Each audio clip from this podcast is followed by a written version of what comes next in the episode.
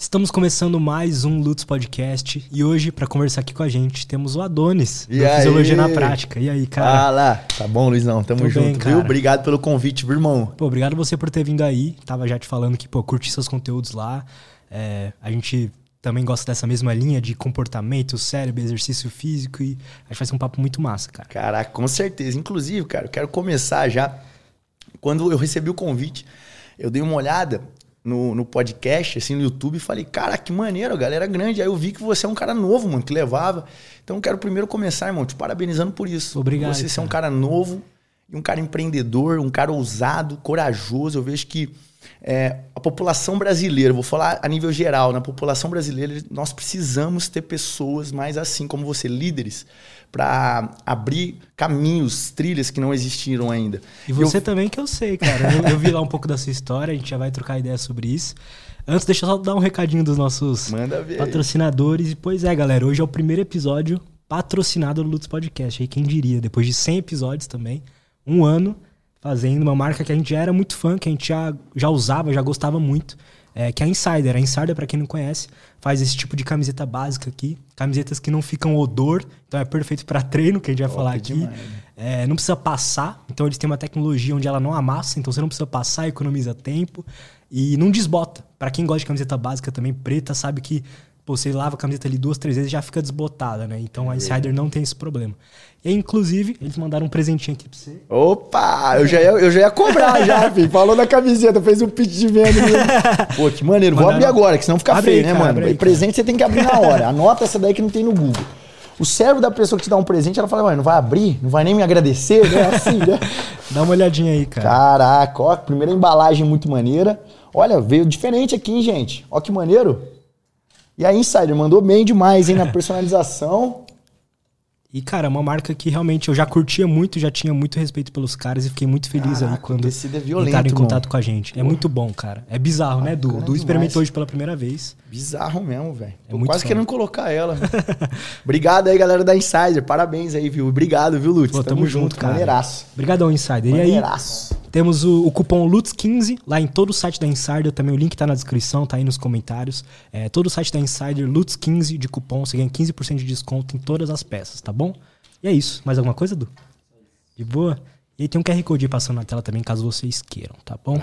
Aproveita, velho. Aproveita que acabar rápido, hein? Camiseta boa assim, boa mesmo. Parabéns, mesmo, cara? parabéns. Top demais. Eu achei maravilhoso também. Então é isso, cara. E aí, vamos trocar ideia, cara. Vamos, irmão. Como é que foi essa coisa assim de você começar? A gente trocou um pouco de ideia antes, né? Mas o que que te motiva, assim, a, a fazer o que você tá fazendo hoje? Cara, eu vejo que é um, um, um senso de propósito gigante. Eu sou profissional de educação física, só que a minha área de estudo, mestrado, doutorado, é na parte de neurociência com pessoas com transtornos mentais graves. Então, esquizofrenia, bipolaridade, é, pessoas com, com transtorno ansi- de ansiedade muito grave, depressão em casos graves. Então, eu estudo isso. E aí, cara, eu vejo que a população está adoecendo nesses últimos anos eu vejo que a tecnologia, nós estamos vivendo um grande é, é, dualidade. Enquanto a tecnologia ela está só crescendo, a população ela vem só adoecendo, que é algo que está indo no, no- no lado contrário. Pô, cada vez mais a tecnologia é preparada para fazer medicamentos muito bons, curar. Cada vez mais nós temos acesso a conhecimento, só que ao mesmo tempo a população adoece, a população está morrendo Por quê, cara? Por diversos fatores. Eu vejo que o principal é por conta de decisão, rotina, principalmente, e não fazer aquilo que sabe que precisa ser feito. Nós sabemos daquilo que nós precisamos ser feito. Eu até tava brincando no carro, tava vindo com o Wesley, que é meu videomaker, e falei assim, cara, é, tem gente que paga 5, 10 mil reais uma consulta pro médico chegar e falar assim, ó, o que você precisa fazer é dormir melhor, fazer exercício físico, se alimentar adequadamente. Aí o cara paga 10 mil sabendo já que ele precisa fazer isso. E o propósito, assim, para ser bem, é, é, para ser bem resumido, é levar essa conscientização da minha área, que é a área do exercício físico, em todas as nações da Terra. Você me perguntar assim, Adonis, qual é a tua missão de vida e quando que você vai morrer feliz? E eu sei que eu tenho um chamado de Deus para isso, que é quando, cara, toda a nação da Terra tem a educação física como uma profissão regulamentada. Porque o que a gente vê até fora do Brasil. O pessoal às vezes reclama do Brasil, irmão. Não sei se você tem essa, essa é, percepção. Pessoal às vezes olha pro lado no, no, no, na grama do vizinho e fala assim, pô, que grama mais bonita, é normal. Uhum. A gente tem esse, esse negative bias, né? Que é um, um, uma conscientização negativa, mais crítica para aquilo que nós já estamos acostumados e todo mundo acha que lá fora é a coisa mais linda do mundo, a coisa mais perfeita, tudo funciona. Não, irmão. O Brasil é foda. O Brasil é top. E, obviamente, dentro da área da saúde, uma das maiores é, é, celeiros de pesquisa e de é, publicações vem do Brasil também. Então eu estou aqui só para a gente poder começar falando que, cara, é, olhe para você e saiba que você é capaz de mudar o mundo. Já quero te dar esse recado. Você tem algo que ninguém tem, você tem uma singularidade que ninguém tem.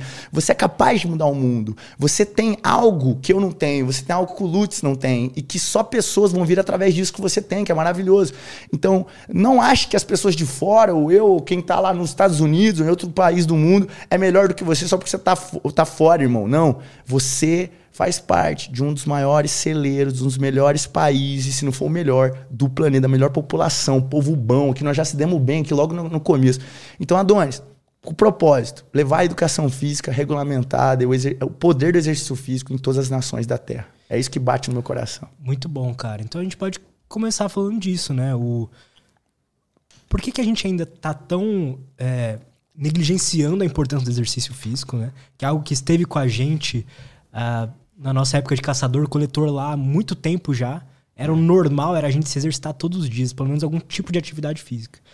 Hoje, eu, por exemplo, passei quatro dias ali sem me exercitar, eu me senti um merda. E eu não sei como as pessoas conseguem. Me Mas senti você muito diferença mal, na, na, fisiologia, assim? Muito, cara. É mesmo? Eu não conseguia focar, fiquei mais ansioso. Ai, que legal essa percepção, mano. Cara, eu me senti muito mal mesmo. Assim. Eu falei, pô, tem gente que não, não, não faz nenhuma atividade física, né? É. é o normal, digamos assim, né? É o comum, pelo menos. Isso. Por que, que a gente ainda tá tão. O que, que é, falta a gente entender pra gente abraçar isso como estilo de vida mesmo? Ó, ótima pergunta, Lutz. Inclusive, muito bacana você ter essa percepção, primeiro eu vou falar, porque a maioria das pessoas não tem. Acho que a maioria das pessoas não tem a consciência. Então, só de você ter essa conscientização de que, pô, com o exercício eu estava bem e sem o exercício eu, eu me senti é, numa menor performance geral na minha vida. Isso é muito legal, parabéns, cara. Você tem um, um nível diferente cognitivo já, por isso. Agora, quando a gente fala no porquê, cara, essa é uma pergunta filosófica, né? Mas o que eu posso dizer é que o ser humano, por ele ser é, preguiçoso por natureza, nosso corpo é preguiçoso, irmão. Eu tenho uma, uma frase que é assim, você vai anotar aí já, pra você nunca mais esquecer. Quando alguém te falar de corpo, fisiologia, cérebro, e lembra que cérebro faz parte do corpo. Quando eu falar corpo aqui, eu tô falando de cérebro. Quando eu falar de alguma coisa que acontece no cérebro, acontece no teu corpo, ok? Mas quando a gente fala de corpo, irmão, a gente fala o, o corpo pede. É uma sigla. Prazer, evitar dor e economizar energia. Então, a todo momento, todas as nossas 50 trilhões de células, elas estão querendo prazer, querendo evitar dor e querendo economizar energia. Nós somos preguiçosos por natureza. E desse ponto de vista biológico, fisiológico, que nós fomos é, evoluindo para ser preguiçoso por natureza, economizar energia, é, eu vejo que as pessoas elas sempre querem transferir a responsabilidade de tudo na vida para algo ou para alguém. Todo mundo está em busca de uma fórmula mágica. Todo mundo está em busca de alguém que vai resolver todos os meus problemas. Um super-herói. Por isso que o arquétipo do herói dá tão certo na internet, uhum. né? A gente vê o cara, não, eu já passei por isso, eu cresci, eu também vou te ajudar. E aí o que acontece? As pessoas já estão loucas para alguém vai resolver meu problema e eu vou poder ficar na minha preguiça, na minha procrastinação, sem sair da zona de conforto. Então todo mundo quer isso. Então, Adonis, por que que as pessoas ainda não perceberam a importância do exercício físico. Porque, irmão, o exercício físico exige você ir contra essa lei biológica do prazer, porque exercício físico não é prazer, irmão. Na hora, não. Uhum. Evitar dor, seu cérebro vai falar assim, fi, você vai fazer lá musculação, você vai fazer corrida, vai sofrer, seus pulmões vai ficar sem ar, você vai ficar com o coração espremendo sangue para todo o corpo. É, hoje eu passei mal lá, de tão pesado que foi, cara. então, vai evitar dor, seu cérebro vai falar assim, caraca, e economizar energia. Quando você está fazendo exercício, você está gastando energia. Então é contrário essa lei biológica. Aí a galera, por que ela não percebeu ainda essa importância? Porque ela, ela não entende o seguinte: você fazendo exercício físico, você pode até acelerar tudo isso que eu te falei. Só que depois você entra numa, numa homeostase. O corpo ele supercompensa. A palavra, do ponto de vista fisiológico científico, é supercompensação. Tudo que você priva o corpo, ele dá mais depois. Tudo que você coloca muito no corpo, ele para de produzir. Essa é a chave. Então, Tô sem no meu corpo, Quando eu coloco, eu dou um jeito de armazenar tudo. Vamos supor, açúcar, carboidrato. Ok? Tô com muito no corpo, ele dá um jeito de produzir menos, porque já tá vindo muito. Por exemplo, anabolizante esteroide ou droga, Venvance, algo que tá famoso aí, cafeína, é, é, metanfetamina, enfim. Então, o que, que a gente acontece? O corpo ele sempre trabalha dessa forma. Então, como a pessoa, você entendeu que quando você entregou o, o seu corpo ao exercício físico, você teve melhoras e você teve consciência para essa melhora. A maioria da população não tem a conscientização para essas melhoras, esses benefícios do exercício físico, que são vários, irmão. Se tem duas coisas, Lutz, que são é, é que são a palavra certa é consolidadas na literatura científica mundial. A primeira é sono. Irmão, você quer ter performance cognitiva, você quer ficar mais bonito, você quer emagrecer, você quer tudo de bom na tua vida, você quer arrumar, arrumar uma namorada, arrumar um namorado, né? Dorme, irmão. Vai dormir. Dorme. E aí nós podemos falar de sono daqui a pouco. Mas a segunda consolidação científica é o exercício físico. O problema é que as pessoas, elas elas são governadas pela lei do corpo. Não são eles que governam o corpo. A maioria das pessoas, infelizmente, é assim. A pergunta que eu faço com você, hoje você é quem? Você governa seu corpo ou seu corpo te governa? Nós vimos aqui que o Lutz já falou. Já percebeu que ele anda no governo e no reino do corpo dele. Parabéns, viu, mano? É isso aí mesmo. Cara, é, é, eu sinto demais, assim, que se eu não me exercitar, eu não funciono direito, cara. Se eu não me movimentar, não funciona direito, cara. Eu falo até pros meus alunos e pra galera que me acompanha, e é. eu não era assim, cara. Eu sempre fui preguiçoso. É mesmo, irmão? Uhum. Que louco. Eu até comentei aqui com o Lutz, vou abrir aqui nos bastidores, posso? Lógico. Falei, mano, que legal que você falou, você falou que o podcast ele modificou até a tua rotina de vida, né? Pela, por ser um podcast mais voltado, inclinado para falar sobre saúde, comportamento, desenvolvimento pessoal. E o Lutz falou aqui que ele mudou depois do podcast e, cara, isso é perceptível. É que você, às vezes, na câmera, não sei se você tá tendo essa percepção, mas Dudu, corta aqui no. Corta no, no, no Lutz aqui pra galera poder ver. Olha lá. Mano, o tônus vital dele, assim, a energia de vida que você carrega no sorriso, nas tuas microexpressões faciais e no teu corpo, que o nosso corpo ele, ele comunica, mesmo sem você falar nada, eu já sabia que você praticava exercício físico. Você não precisa nem que falar para mim. então é algo que faz a diferença mais do que a gente imagina. O problema, né, que eu acho, assim, é que, beleza, a gente. Te, existe essa sensação de, de desconforto e é, é um estresse, né? Você se colocar numa situação de exercício físico. E para mim, pelo menos, eu sinto que quanto mais intenso foi, melhora depois, né, cara? Melhora depois. Então, existe esse, esse lado mesmo que é, é estressante se colocar no exercício físico. Mas por que, que ainda as pessoas não adquirem o hábito quando elas. Vamos supor, ela consegue fazer academia um mês. Nunca uhum. conseguiu, conseguiu fazer um mês. Por que aquilo não prende nela? Porque ela vai ter algum benefício, certo? Sim. O que que faz ela não, não trazer o hábito para si? Na verdade, cara, eu vejo que aí nós vamos falar sobre instalar hábitos, né, no cérebro. E o instalar hábitos, ele passa por alguns processos e que a maioria das pessoas, elas têm, vamos colocar a rotina de uma vida de uma pessoa normal. Por que, é tão fácil você viciar em pornografia? Por que, que é tão fácil você é, automatizar um comportamento nocivo frente a um comportamento que é benéfico? É porque, irmão, a, nosso cérebro, como eu disse, pede prazer, evitador, economizar energia. Quando nós temos tarefas que são de fácil acesso, fácil alcance, e nós temos automaticamente uma recompensa nessa tarefa, nós acabamos por sinalizar no nosso cérebro, principalmente no eixo dopaminérgico, é um eixo mesolímbico, que ele fala assim pro teu cérebro: opa! Tipo, usou droga. Opa! Viu pornografia. Opa! Isso aí é importante nós prestar atenção aqui em cima, viu, gente? Vê aí, porque esse trem aí vai dar bom. E deu bom? Aí, se você liberou endorfina, endocannabinoides, que é a sensação de prazer, aí os caras comunicam com o cérebro: ó, deu bom. Vou usar essa linguagem para todo mundo entender. Deu bom aqui, viu? Então, deu prazer. Então, opa, marque sair no hipocampo, que é o lugar da nossa memória, que é importante a gente buscar repetir esse trem aí, que é gostoso. Com exercício físico, existe a recompensa? Pô, você acabou de falar que existe. Eu também vejo, você também vejo. Por que, que a pessoa, às vezes, que está nos vendo aqui, não está vendo essa recompensa?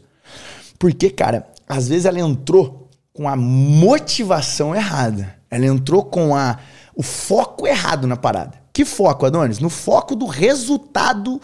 O fisiculturista Ronnie Coleman em um mês. E aí o cara não atinge aquela recompensa. Aquilo pode acontecer? Pode, mas nós sabemos que existe um processo. Porra, Deus é o Deus criador. Deus é um Deus de processo. Para virar uma árvore tem que virar antes uma semente, tem que criar raiz, tem que morrer a semente para crescer o caule, aí depois cria árvore, depois cria folha, depois cria fruto. É processo. Para você correr, você teve que andar. Para você andar, você teve que ficar em pé. Para você ficar em pé, você teve que engatinhar, fi. Então, existe o um processo. As pessoas não entendem isso no exercício físico. E aí o que acontece? Ela entra com a motivação errada, ela fala assim: vou emagrecer 30 quilos em um mês. Não acontece isso, Lutz. O que acontece no cérebro dessa pessoa quando ela está, obviamente, má coordenada, má gerenciada, ou com alguém ao lado dela que não está conseguindo? Por exemplo, a profissão de educação física é uma profissão muito nova, 24 anos ainda de existência aqui no Brasil, de regulamentação. Então, muitas vezes, o personal training, ou profissional que está por trás, ele não tem total capacidade de direcionar neurologicamente o comportamento dessa pessoa de uma forma benéfica, para que ela possa instalar o hábito. E aí a pessoa ela chega no primeiro mês e ela fala assim: deixa eu, deixa, eu, deixa, eu, deixa eu pesar na balança. Ela pesa, porra, 2 quilos, mano. Eu achei que eu ia emagrecer 30. Então, onde Nossa. que está o grande erro eu instalar hábitos? É a pessoa. Existem várias etapas, mas eu vou pegar uma etapa que eu acho que é crucial para as pessoas não continuarem, não terem a consistência no, no, no hábito do exercício. É elas não saberem, primeiro, quais são os benefícios arraigados no exercício físico. E segundo, elas não terem uma visão de futuro clara com micro recompensas, micrometas. Qual que é a chave para você começar a fazer exercício, irmão? E para você dar continuidade? O Lutz vai poder falar que nós não combinamos isso, ele vai me falar se é verdade ou não. É você estar tá atento, irmão, aos micro resultados. E ao passo que você está atento aos micro resultados, você vai empilhando eles um em cima do outro. E quando você empilha eles um em cima do outro, não é aquele negócio que, porra, não tô tendo resultado um mês, só emagreci 2 quilos, eu queria emagrecer 15. Não, pera lá, você vai emagrecer 15 no sexto mês. Só que no primeiro mês, você emagreceu 2 quilos, só que você ainda tá com tônus vital melhor, você tá dormindo bem, você tá é, buscando neurologicamente um comportamento com alimentos mais saudáveis, simplesmente porque o exercício é um hábito âncora, âncora porque ele ancora vários outros micro hábitos com ele. Então, é, um profissional de saúde que está por trás de um programa de treino, e as academias deviam fazer isso, é sentar a pessoa, estabelecer uma rotina semestral. Ó, irmão, você vai ter esse resultado aqui, porque assim é igual o Mário, mano. Qual que é a chave que eu dou? Mario. Já jogou Mario Bros? Uhum. Tipo, a primeira fase, mano, você não sabe fazer todos os bagulhos. Você nem pega aquele bagulho do foguinho, né? Você não uhum. sobe no Yoshi. Mas olha como que o Mario nos ensina muito sobre recompensa e hábito e consistência e fidelização de clientes. para você que tem uma fidelização de clientes, vai extrapolando para todas as áreas. No Mario, velho, é muito fácil a primeira fase. Só que mesmo assim, você quando não tinha habilidade, você tá sofrendo, você tá com uma dor. Só que você resolve problemas e no final, irmão, ele faz questão de você pular Tchan, tchan, tchan, tchan, tchan, tchan, tchan, tchan, Aí te dá as moedinhas, né? Isso é recompensa cerebral. E aí toda fase o cara faz questão de te dar recompensa cerebral. Por isso que é um jogo do, do, do milênio. Todo mundo conhece Mario, todo mundo jogou. Ele ultrapassa, velho, a geração. Por quê? Porque sabe fazer desafio e colocar micro recompensa. Adonis, por que, que as pessoas, de forma direta agora, por que, que as pessoas não conseguem continuar o hábito de exercício? Elas não estabelecem metas claras, elas não sabem onde elas estão, elas não sabem onde elas querem chegar, e elas não têm essa visão de futuro para ativar serotonina nela falar assim, e dopamina falar assim: eu quero chegar lá, eu sei que não é hoje, mas eu tô no caminho. Porque essa também, a evolução é um puta estado motivacional de liberação dopaminérgica. Você sabe que você tá evoluindo. Você deve sentir isso também. Pô, eu tô treinando, mano. Eu não tô ainda o cara. Eu não sou o Ronnie Coleman. Mas, pô, eu fico feliz quando eu aumento um pouquinho de peso. Eu tô feliz quando eu pô, consigo dormir melhor.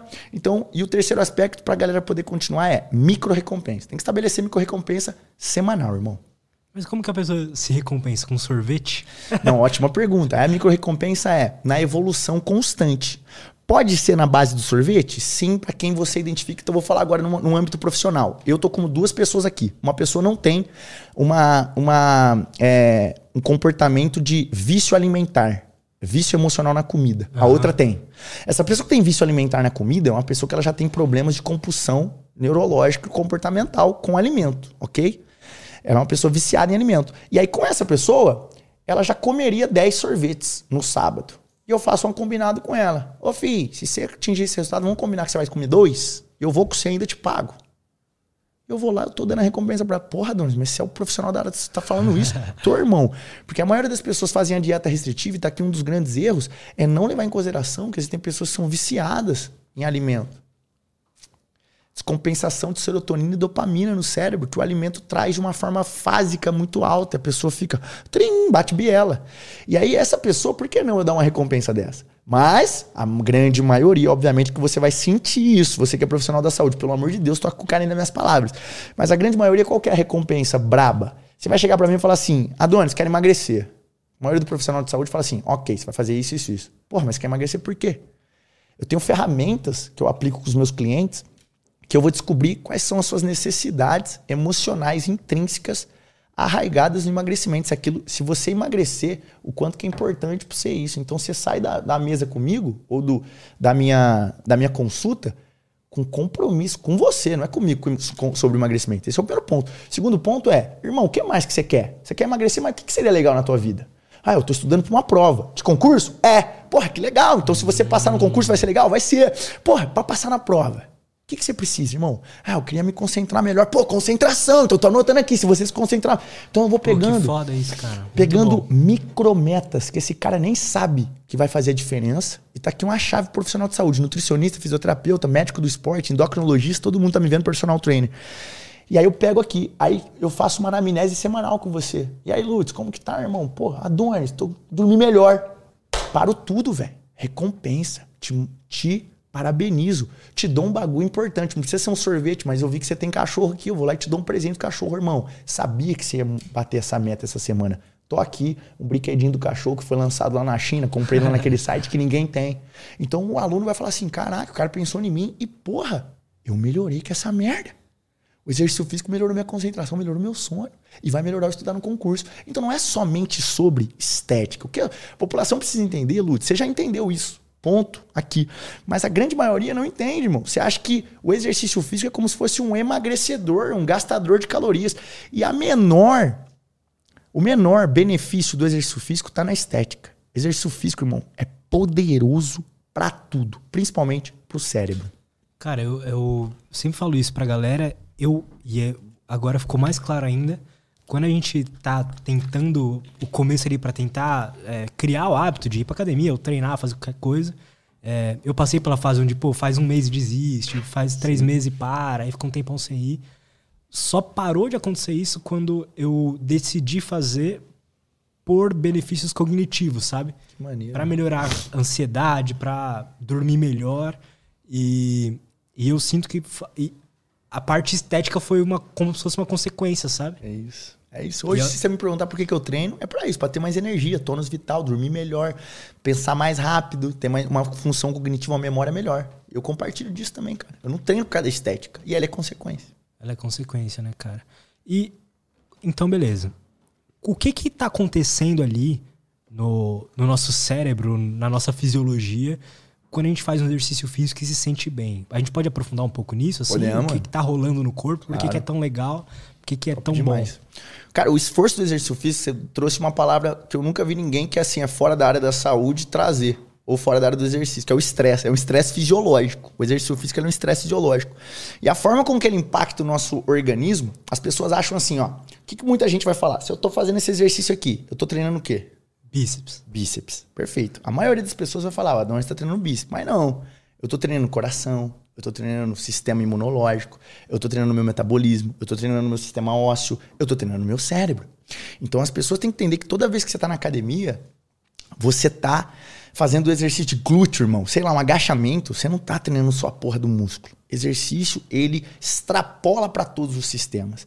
E aí, quando a gente está nesse esforço do estresse fisiológico, realizando o exercício físico, você tem inúmeros ajustes de todos os sistemas acontecendo de uma forma simultânea. Eu dei essa ênfase, irmão, porque o bagulho é louco. Você tem, sistema, você tem 50 trilhões de células. Todas elas são impactadas com o exercício físico. Todas as células dos seus sistemas, irmão. E quando eu vou abrir um parênteses aqui, eu era ateu há sete anos atrás. E uma das coisas que permitiu com que eu me abrisse o coração, porque eu tinha um maior paradigma, né, com religião, esses bagulho, foi eu falar assim, gente, não é possível que isso aqui foi fruto de apenas uma explosãozinha. Porque é muito perfeito o nosso corpo, irmão. É muito perfeito. Quando você começou a estudar, você te deu esse insight? Mano, eu saía da sala assim que eu gravava aula, né? Online. Gravo desde 2015. Eu saía, eu chegava pra minha esposa, minha esposa é cristã e eu ateu. E ela nem falava muito em casa disso, né? Recém-casado, tá? E eu falei, eu falava, Lude, tem como não ser Deus. O bagulho é muito perfeito. Se uma vírgula estiver fora do lugar. Enfim, então voltando a responder a pergunta. Só quero te dizer aqui, você tá me vendo, é amado. Alguém precisa ouvir isso. Você é amado, você foi desenhado lá no início. Antes de você nascer, você já foi pensado com carinho pelo Criador. Ouça isso, abre teu coração para isso. Você é amado. Não importa com o que os outros estão tá falando, até as pessoas que você acredita que te amam aqui podem ter te decepcionado. Mas você é amado desde da criação do mundo. Então, irmão, quando nós falamos sobre o exercício físico, ele traz um impacto na nossa fisiologia. E todo, todas as nossas células elas se ajustam para receber esse estresse fisiológico do exercício. Então, por exemplo, vou dar alguns exemplos. Você libera mais hormônios, você estimula o seu eixo hipotálamo hipófise, você começa a liberar o hormônio, seu chamado de catecolamina, que são hormônios que pode colocar num, num, num momento de luta ou fuga. Adrenalina, noradrenalina, GH, cortisol, glucagon, dopamina. E você libera estamina, você libera esses hormônios, e esses hormônios vão se ligando nas suas nas células e vão avisando a célula para mudar o comportamento. Ó, você está se comportando assim, sem exercício, agora nós precisamos que você se ajuste comportamento. E aí acontecem diversos comportamentos diferentes dentro da célula, nas 50 trilhões. E aí, irmão, qual que é o maior poder do exercício físico? É que, como eu estava dizendo no início, tudo que a gente priva o exercício depois que acaba o exercício, o, o corpo, vamos tirar o exercício da jogada para ficar simples, para todo mundo saber que é, tudo acontece assim. Tudo que você priva no teu corpo, ele, ele coloca mais depois. Ele dá um jeito de armazenar mais. Então, de novo, vou trazer o exemplo do carboidrato. Zerei carboidrato, irmão. Irmão, pode ficar tranquilo, tá tudo certo. Seu corpo vai dar um jeito de armazenar carboidratos do mínimo do mínimo do que você comer. Além de você diminuir o seu metabolismo de uma forma gigantesca, porque você tem um impacto no sistema é, da, da, sua tireoide, no seu T3, na sua triodotironina, na sua tiroxina. Você tem um impacto no TRH-beta, no TSH. Então você tem todo esse impacto com menos caloria no seu dia. Mas depois a gente fala sobre isso. E aí, cara, tudo que você priva, o teu corpo ele dá um jeito de colocar mais. Tudo que você coloca demais, teu corpo dá um jeito de diminuir a produção. Lembra dessa conversa nossa? Uhum. São um processo de regulação do nosso corpo. Mas no Com exercício, exercício que a gente está privando, o que, que a gente está... Isso, aí no exercício físico você está colocando em cada sistema diversos ajustes. Tem uhum. ajustes nos sistemas acontecendo. Vamos lá, teu coração, ele tem que bombear mais sangue. Tuas artérias, elas estavam nesse calibre. Para passar mais sangue, elas têm que vasodilatar.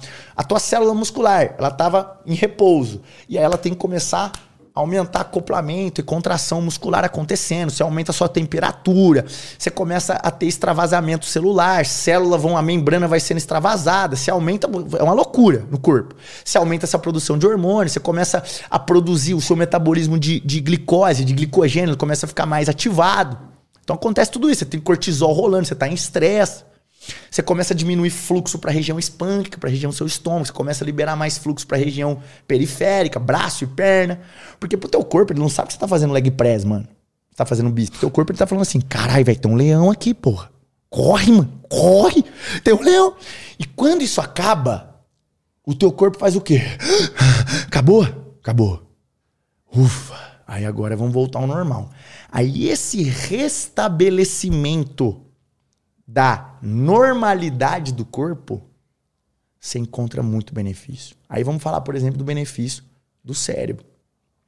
O cérebro, por exemplo. O cérebro, ele se irrigou, aumentou a pressão sanguínea no cérebro, liberou vários neurohormônios e depois você tem benefícios como, por exemplo, aumento de irisina, aumento de BDNF, aumento de dopamina, aumento de endorfina e encefalinas, que são esses neurotransmissores, falei vários. Mas, por exemplo, encefalinas e endorfinas são os hormônios do bem-estar, do prazer. As beta-endorfinas, aquele que você. Quando você ejacula, você libera ele. Quando você come um, algo muito prazeroso, o prazer tá nele. Dopamina é motivação. Caraca, eu me. Eu me. Eu me. Eu me. É, eu venci esse obstáculo hoje. Eu posso mais. Eu sou fera.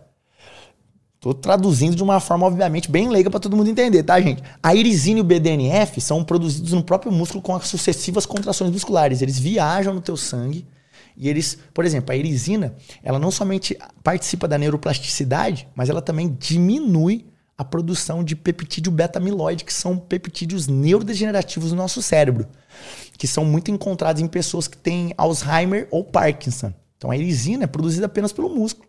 E o BDNF, que é altamente produzido pelo músculo, é Brain Delivery Factor, é, Neuro, Neuronal Factor, que é o, o fator neuronal derivado do cérebro, ele é um, algo que promove essa neurogênese. O que é a neurogênese?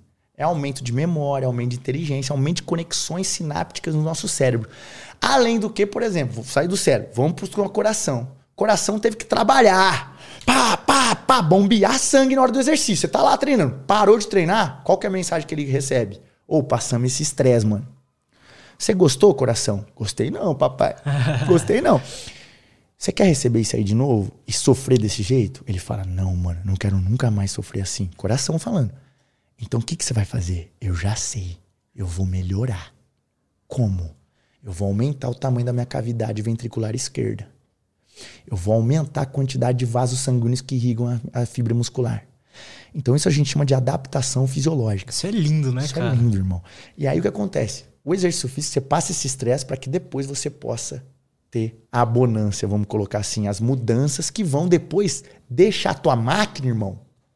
Então, uma pessoa sedentária, ela está sofrendo muito, mas depois que ela tem igual você adaptações fisiológicas, para você você não sofre mais tanto para ficar estimulado, você não sofre mais tanto para ter energia, você não tem tanta preguiça mental igual anteriormente. Você é um cara que memoriza mais rápido, você é um cara que dorme melhor, você é um cara que tem qualidade do sono melhor. Você é um cara que vive melhor do que a maioria da população. Por quê, Adonis? Porque você treina, porque você faz exercícios físicos com regulares, com, de forma regular. Perfeito, cara. E eu já ouvi alguém falar essa frase pro sono, mas dá para usar no exercício físico também. É, a pessoa falou assim: é, tem pessoas que falam que não, é, é, eu durmo quatro horas por dia porque eu preciso render mais no meu dia, né? Eu preciso viver mais, dormir sim, é uma perca sim. de tempo, né? Quando na verdade dormir tá te fazendo você viver mais, né? Viver é por mais anos e tudo mais, né? É o exercício físico, quando a pessoa fala que não tem tempo, é, é, mais ou menos a mesma coisa, né? Você melhora é. a sua experiência diária do seu dia é com exercício físico, né? É. O cara fala assim, mano, eu não, eu não tenho tempo. Primeiro, você tá precisando de uma grande gestão de prioridade, né? Esse é o primeiro ponto.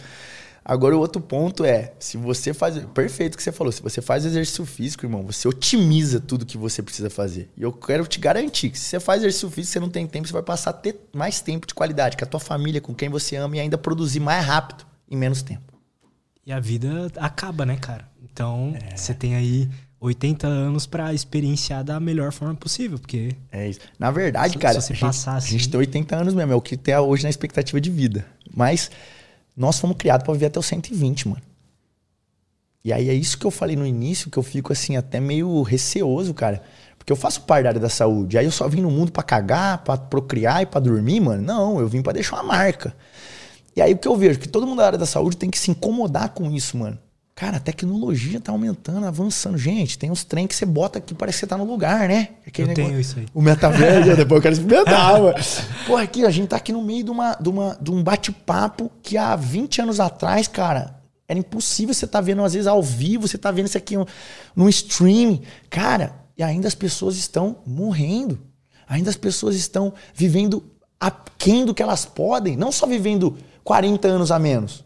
Mas vivendo um lixo, porque depois dos 60 a pessoa é disfuncional. Verdade. Pior, melhor, desculpa.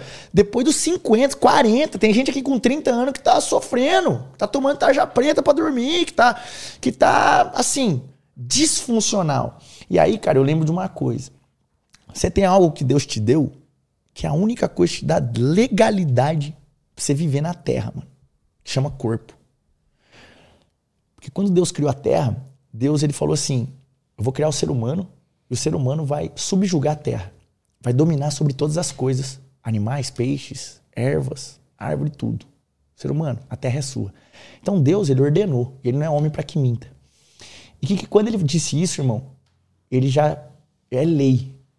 Então ele falou assim: opa, não vou poder ir na terra de uma forma espiritual. Eu vou ter que usar o homem para que o homem possa fazer aquilo que é a minha vontade na terra. Só que se nós não cuidamos daquilo que nos dá legalidade aqui na Terra, nós estamos fudendo com a vida do Criador, mano. É como se você comprasse um celular e aí você compra o celular e o celular só dá problema, problema, problema. Porra, você compra o celular, ele, ele, ele dura dois meses. Você ia ficar feliz? Não. não. Imagina a cara do criador. Porra, eu errei alguma coisa. Aí imagina Deus olhando para nós falando assim, cara, eu criei vocês para viver 120 anos, mas faz maior cota que eu criei vocês para viver isso aí. Tudo que a gente tem, tudo que a gente precisa, Lutz, tá aqui dentro, irmão. Isso aqui é perfeito demais, mano. É perfeito demais. E as pessoas não estão utilizando com sabedoria isso que nos dá legalidade aqui na Terra, que é o nosso corpo. Que aí muitas pessoas vão entender que é o nosso templo. Então, irmão, cuida do seu tempo. Porque pode ser que você não viva até os 120. Mas se, se você começar a fazer exercício hoje, eu posso te garantir uma coisa: você vai viver 15 a 20 anos a mais, com qualidade assombrosa. Que é o mais importante, né? Imagina, eu falei é. aquilo lá, você vai morrer com 80 anos, mas é o que você falou. 30, 35 a pessoa já tá acabada, né? Verdade, irmão, verdade. Verdade. É isso que acontece, infelizmente. Total, cara. Eu, eu não sei qual que é a tua opinião sobre isso, mas as indústrias, né? A indústria alimentícia, a farmacêutica, tá todo mundo meio que jogando contra a nossa saúde, né? Assim, a indústria farmacêutica, é claro, cria coisas maravilhosas para nossa saúde também. Sim. Mas tem muitas pessoas dependentes de algumas medicações que não é precisaria. Business, Era só você dormir e fazer exercício, né? É, perfeito. Você mandou bem demais, Luto. Na verdade, cara, eu sou um cara que eu, assim, eu até sou bem. Eu bato muito na indústria principalmente na farmacêutica e na alimentícia. Porque existe um plano, cara. Eu tenho certeza que existe um plano e isso está rolando já faz décadas. Porque, cara, é, com a, no nível de tecnologia que a gente tem, muitas das doenças já teriam cura. Sinceramente falando, quem está te falando é um cientista, irmão. Agora, não é interessante para alguém que nós conheçamos a cura de todas as coisas. Porque perceba, irmão, o gasto que dá uma pessoa doente o governo ir para uma casa. Vamos lá, a pessoa está com câncer, cara. O cara gasta uma grana. Uhum. Isso tem diabetes, é um gasto gigantesco. E aí, obviamente que se nós tivermos a solução desses problemas, alguém deixa de ganhar dinheiro. E a indústria farmacêutica, ela obviamente que ela faz medicamentos, isso ajuda demais. Inclusive não estou aqui para falar mal, estou apenas para dar um ponto de vista é, diferente, né? Diferente a indústria farmacêutica, ela não é interessada, obviamente, que a gente cure todas as coisas, que as pessoas comecem a pensar naquilo que você está vendo muito, com muito pouca idade, que é o quê? Prevenção, longevidade, saúde, mano. Como que eu posso viver melhor, produzir melhor com aquilo que eu tenho? A indústria farmacêutica, ela não interessa nisso. O que é interessante para ela? Porra, é, você tem um, um sintoma, tá aqui um remédio pro seu sintoma. Ou seja, corpo matemática. Um mais um, a dois. Nosso corpo não é matemática, é físico fisiológico quântico, mano. Vou repetir: corpo é físico, fisiológico, quântico. Então, 1 mais 1 no corpo não é igual a 2. 1 mais 1 é igual a raiz quadrada de 394 milhões dividido por 4, a, é, elevado à potência de 3, com a, a o triângulo da hipotenusa de não sei o que lá. Então, o corpo é isso, irmão. Então, por exemplo, você tomou um medicamento para um sintoma, Pode até resolver aquele sintoma, mas ele está extrapolando em centenas de outros efeitos adversos que podem não vir à tona agora. Mas eles estão sendo acumulados, estão modificando. Lembra que eu falei das nossas células? Que quando elas recebem um hormônio, eles ajustam? Todas as 50 trilhões de células estão tendo um efeito quântico nesse ajuste. E aí, cara, cada vez mais, quando você coloca, lembra? Eu também falei sobre isso. Quando você coloca algo de fora no teu corpo, teu corpo produz menos aquilo, aquilo lá. De uma forma que tem uma tolerância e uma dependência naquilo. E aí muitas pessoas hoje, infelizmente, são dependentes de medicamentos e que, inclusive, até a própria ciência, irmão, ela acaba se tornando é, muito, é, obviamente menor teor, mas acaba se tornando refém dessa indústria poderosa. Sim. Por quê? Vamos lá, não é assim, ó. Ô Lutz, você é um cientista, mano. Tô aqui, dinheiro pra você. E aí você vai fazer esse esse experimento, dar esse resultado. Não é assim, mas é assim, ó. Essa, acontece da seguinte forma. Ô, Lutz, mano, se a gente boa, só pra você saber, eu sou o dono aqui da indústria tal. Irmão, tô te dando uma bonificação de salário, velho. Tô dando uma bonificação. Mas, pô, não, tô te dando uma bonificação. E ó, dois carros novos na sua garagem. Pode não ter essas devidas proporções, mas é o que acontece. Aí você vai chegar, você tá estudando a porra do bagulho, deu errado. Você vai falar o quê? Não, gente, deu errado. Corte isso aí que é lixo. Você já fez um contrato emocional com a pessoa. Então, não somente na ciência, mas na política e na indústria e no nosso dia a dia. Existem esses contratos emocionais. E, infelizmente, a indústria farmacêutica é uma indústria muito poderosa. E ela já entendeu que, junto com a indústria alimentícia, se uma fazer o trabalho bem feito e a outra fazer o trabalho bem feito, a população cada vez mais fica viciada em alimento, adoece tem mais preguiça, tem mais falta de energia e necessita de mais medicamento. Aí a pessoa toma um medicamento para acordar, toma um medicamento para se sentir bem, toma um medicamento para ficar ativado, toma um medicamento para dormir. E aí vive o ciclo do medicamento. Que porra é essa? A própria medicina, infelizmente, ela é uma medicina pautada na, na, na, na linha alopática, que é o quê? Sintoma, medicamento. Nós temos que olhar agora na, na, na medicina integrativa e a medicina holística, que é olhar qual que é a causa desse bagulho, irmão. Porque é o que eu vejo, assim, muita gente hoje ficou cara, muito total. famoso, o cara que é um endocrinologista passar o medicamento pra pessoa. A pessoa chega no endocrinologista, irmão, tô com um problema, dá, dá uma olhada nos exames aí. Testosterona tá baixa. Beleza, testosterona tá baixa? Tá. Então tó testosterona. Sintoma, medicamento, medicina alopática. Agora, irmão, quem estudou um pouquinho de fisiologia sabe que a sua testosterona pode estar baixa por vários fatores. Tá dormindo mal? Tá comendo pouca gordura, por colesterol? Tá, não tá fazendo exercício de força? Tua testosterona vai ser baixa. Tá tomando pouca água, tua testosterona vai ser baixa. E aí o que acontece? A maioria, infelizmente, da medicina percebeu que, opa, eu, eu vou ganhar dinheiro assim. Porque o cara vai vir, vai me pedir o, o, o, medicamento, eu vou dar, eu sei que às vezes não é o certo, mas o cara, eu tô dando o que ele quer, ele vai me pagar milão a consulta. Dois mil, três mil, quatro mil. Só que a pessoa que tá lá, ela não entende, a pessoa que é o cliente, ou a pessoa que tá buscando essa fórmula mágica, ela não entende que, pô, é aquele negócio, o básico bem feito, irmão, vai resolver todos os problemas dela.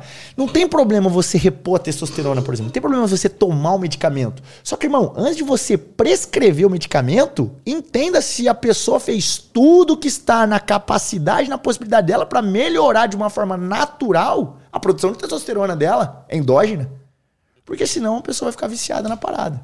Então você diria que a gente tem que olhar mais para para o que está causando toda é. aquela situação do que necessariamente a situação em si, vou curar essa, sei lá, essa dor de cabeça aqui com remédio tal. Isso. Mas o que está causando isso? isso. Né? Obviamente que para a pessoa não sofrer, no caso de uma dor de cabeça, toma um remédio, mano. Só que perceba se aquela dor de cabeça está sendo frequente e entenda que existem aspectos na tua rotina e na tua vida que podem estar causando essa dor de cabeça. Excesso de gordura, algum problema que ela tenha porventura no fígado, Falta de água, desidratação, causa muito dor de cabeça. Então, enxaqueca. Então, se a pessoa analisar isso aí, tomar água, você vai tomar, eu também vou.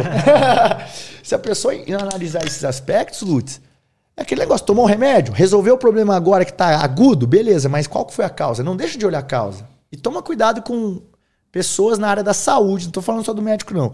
Pessoas na área da saúde que não estão preocupados com a causa. Toma cuidado com isso.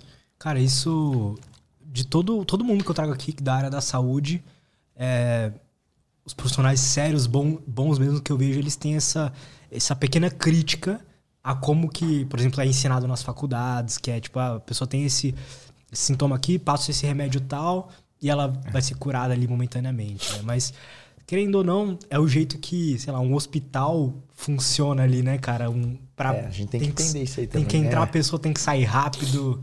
É, é foda isso, né, é cara? Foda, é foda. É, por isso que tem que tocar com carinho nas palavras, porque existe sim a linha, né? Que a gente precisa atender, mas, cara, é, existem profissionais e profissionais. Existem profissionais que são muito bons. Inclusive, eu tenho o meu endocrinologista e eu, cara, ele é um cara que é fenomenal. Inclusive, eu tô com ele há um tempão e a minha família toda tá com ele. Meu, meu sogro, minha sogra, minha, minha mãe, todo mundo, minha esposa. Por quê? Porque ele olha dessa forma, entende? Só que tem um outro cara que, ó, quanto que é? Então, X. E aí, quer testosterona? Então tá. Quer isso aqui? Quer Venvance? Tá. Quer anfetamina? Tá. Então temos que tomar cuidado com isso. Tomar cuidado com isso. Nossa, eu vi. Esses dias teve um, um caso lá, uma das maiores. É, não sei como que chama isso. O site de, que vende é, criptomoedas, sabe? Esses Sim. Coinbase da vida, essas coisas. Okay. Uma das maiores, FTX. Não sei se você viu sobre isso. Uh -uh. É, enfim, o cara tava alguns anos já no mercado, pegou todo o dinheiro e foi morar nas ilhas, sabe? E foi um caso. Meteu louco. Meteu né? louco e tal. Só que esse cara, o que é interessante dessa história, ele, ele tinha um estilo de vida, né? Enfim, várias orgias, várias coisas lá. Uhum. Mas eles, ele tinha um, uma filosofia de vida que era o seguinte: ele tomava remédio para tudo. Então ele tomava anfetaminas para se manter acordado e ativo quando precisava, e quando dava dormir, ele tomava remédios para dormir. dormir. E eu acho. E aí, depois vendo é, pessoas, por exemplo, que estão querendo mudar a saúde do mundo, por exemplo, o próprio Bill Gates, né? O cara tem várias instituições para cuidar da é, saúde do saúde mundo. Saúde pública, né? É, mas o cara todo, todo inflamado lá e tal, sei lá. Eu acho muito estranho esse esse lado que a gente tá indo, sabe? Não sei é. se você concorda comigo. Não, eu concordo. É, cara, é aquele negócio, a população ela tá adoecendo. Infelizmente a população ela tá morrendo é, pela boca. Pela boca, eu até escrevi isso aí no meu Instagram esses dias para trás, eu, a, a população morre pela boca. E também a população tá morrendo porque ela não faz aquilo que ela sabe que precisa fazer, irmão. É, eu tenho uma frase, Lutz, que é assim, ó, domine o arroz com feijão, velho. Se você dominar o arroz com feijão em tudo que você for fazer, 95% dos problemas estão resolvidos, irmão. Na tua saúde, no teu trabalho, você sabe o que você precisa fazer no seu trabalho, irmão. Você não faz por alguma coisa. Você sabe o que você precisa fazer para você melhorar a tua capacidade cognitiva, tua capacidade cerebral, tua saúde, tua memória, dormir melhor. Só que você não faz. Então, eu vejo que assim, a população ela morre pela boca, eu disse, é porque as pessoas elas estão cada vez mais viciadas em alimentos. Existe uma. Nós precisamos produzir. Vou falar de uma parte neurológica. Aqui vou, vou, explicar um pouco mais a fundo, você me permite? Claro. É, a gente adora isso. nós temos que produzir uma quantidade de serotonina e dopamina. Vou pegar esses dois neurotransmissores que eles estão mais em alta e eles corroboram e governam, lideram grande parte desses vícios alimentares. E nós precisamos produzir essa taxa fisiológica cerebral. O que acontece? Na nossa rotina altamente estressante que nós vivemos hoje, nós acabamos que, te, que, que estimulando outros hormônios, como o principal deles é o cortisol, que não tem problema você ter cortisol no seu corpo. Ele é importante. Só que tudo que é demais faz mal. Não tem aquela conversa da vovó? Ó, é, a linha tênue entre o remédio e, a, e, o veneno é uma, linha, é um peido. Então é assim também no nosso corpo. Se você. O, o, o, o cortisol, uma vez, um pouquinho, ele é top. Toda hora, de uma forma crônica, ele mata a humanidade. Para mim, é um dos grandes assassinos da humanidade. Hoje é o estresse crônico. E aí, quando você tem muito cortisol, você tem uma diminuição gigante desses hormônios dopamina, serotonina. O que acontece? Você começa a sentir falta, irmão. Né? Se um dia você chegar aqui e não tiver a tua mesa, o que você vai? A primeira coisa que você vai chegar aqui, pô, cadê a mesa, gente? E aí? O que tá acontecendo, Dudu? Então o que acontece? O nosso cérebro vai falar assim: ô, gente, vamos ter que repor esse trem. Produz aí. Só que aí ele começa a diminuir. Essa produção ela não está mais tão habilidosa por conta do cortisol. O que, que a gente começa a procurar? Procurar coisas no nosso dia, tarefas, é, comportamentos que vão nos permitir um aumento dessa serotonina e dessa dopamina. Dentre esses comportamentos está o comportamento alimentar, que eu vou trazer aqui. Então, por exemplo, uma pessoa que come um, um amido rico em açúcar, ou um doce, ou um pão, ou uma farinha branca, e essa pessoa percebe que ela começa a ter essa frequência nessa alimentação e já começa a perceber que sem essa comida ela já não se sente tão bem, é uma pessoa que com certeza tem uma dependência alimentar, é dependente desse alimento. Quem come muita gordura, muita coisa gordurosa que dá esse, esse certo é, aumento na dopamina, por exemplo, também pode perceber. Só que o maior, o que eu, o que eu mais vejo hoje são pessoas que são é, viciadas em alimentos ricos em amido, ricos em açúcar. Na questão da dopamina, a pessoa começa com comportamentos que dão mais vício, por exemplo, às vezes um comportamento com vício em cafeína. A pessoa começa a tomar muito cafeína, muito estimulante, pré-treino. Às vezes a pessoa ela começa a se viciar em pornografia, que dá uma autoestimulação nela. Então, tudo isso vem do quê? De uma rotina estressante que todo mundo tá vivendo, irmão. Todo mundo tá vivendo. A gente, o Buda, tem alguém lá na, na Índia, agora assim, ó, um, e o cara tá vivendo. Brincadeiras à parte, o cara não meditou assim não, mas é só para contextualizar. Então, a, a, maioria das pessoas tá colocando alimento no caso. Qual que é o problema? O problema é que o alimento dá uma alta de serotonina e os alimentos hoje, qual que é o problema deles? Nós nunca, irmão, na nossa evolução como seres humanos, nós nunca tivemos na natureza alimentos com alto teor de carboidrato e alto teor de gordura. Dá um exemplo. Você come fruta. Fruta tem alto teor de carboidrato, mas tem pouca gordura. Come carne, animal. Alto teor de gordura, proteína, pouco teor de carboidrato. Só que a indústria alimentícia, ela entendeu essa parada, irmão. Ela pegou essa chave e ela falou assim, cara, eu vou, eu vou fazer o quê? Eu vou produzir o bagulho com alto teor de gordura e alto teor de açúcar. E aí na hora que bater Perfeito. na... Bate ela. Pô, você vê os ratinhos no laboratório lá, os ratinhos batem biela, ficam com leite condensado. Como é que eles ficam? Nossa, eles viram os olhos. Tesão total.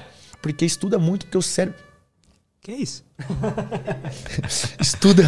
É os ratinhos, não tem rato aqui não. os ratinhos, irmão, ele, eles batem biela. E aí você vê assim que tem estudos científicos rodando com ratos. O, o, é muito. Você vê muito estudo de cérebro. É, é, olhando o cérebro de rato, porque tem um perfil muito parecido.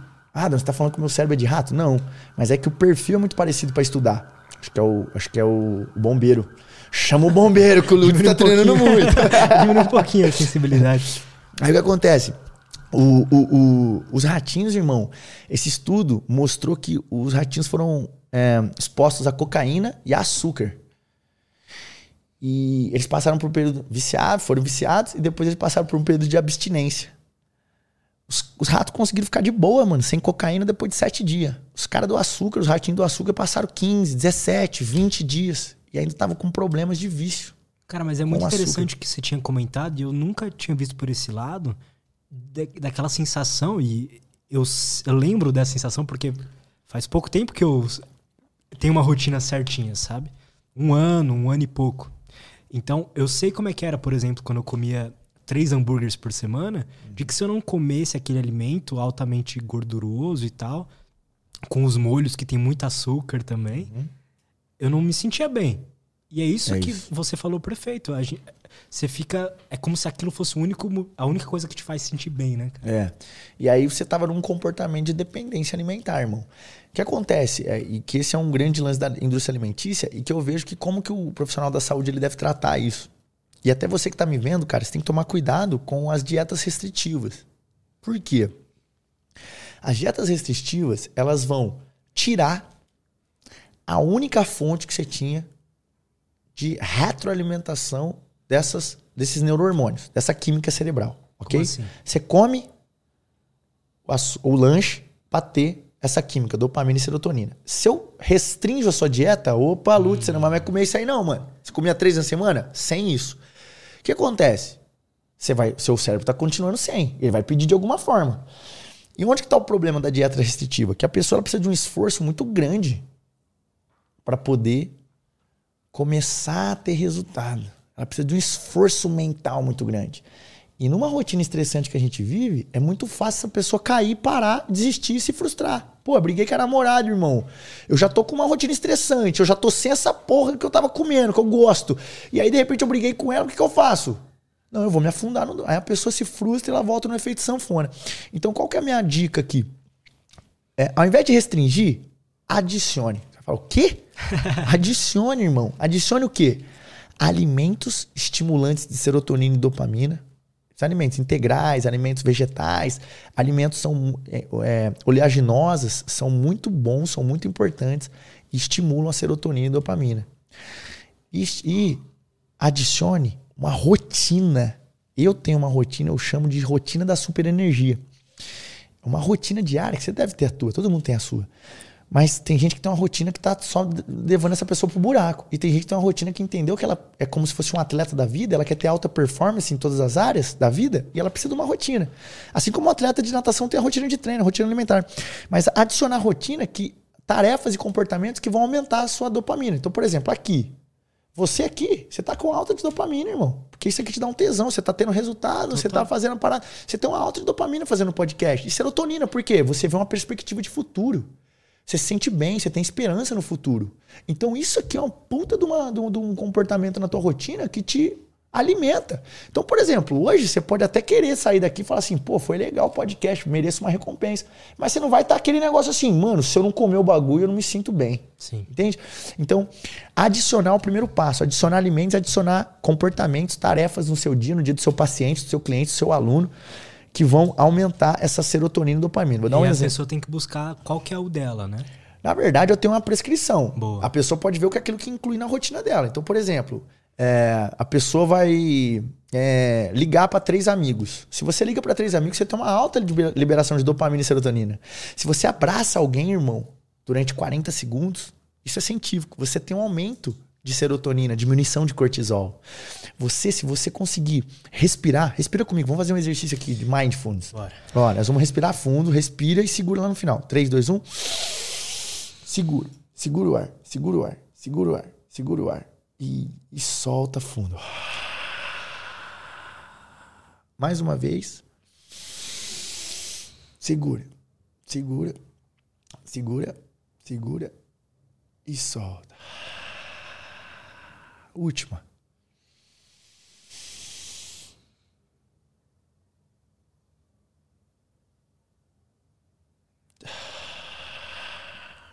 Se você fizer isso Já aqui, calma muito, né, cara? você diminuiu, Impressionante. você ativou seu nervo vago, você diminuiu sua frequência cardíaca, o trabalho do seu coração, e você consegue diminuir também cortisol e aumentar a sua serotonina. Então, isso aqui a gente chama na ciência de mindfulness. São estratégias de exercícios de mindfulness. Tem um também que você faz assim, ó, pra galera que tá vendo. Aí você segura, segura e só. Aí vem.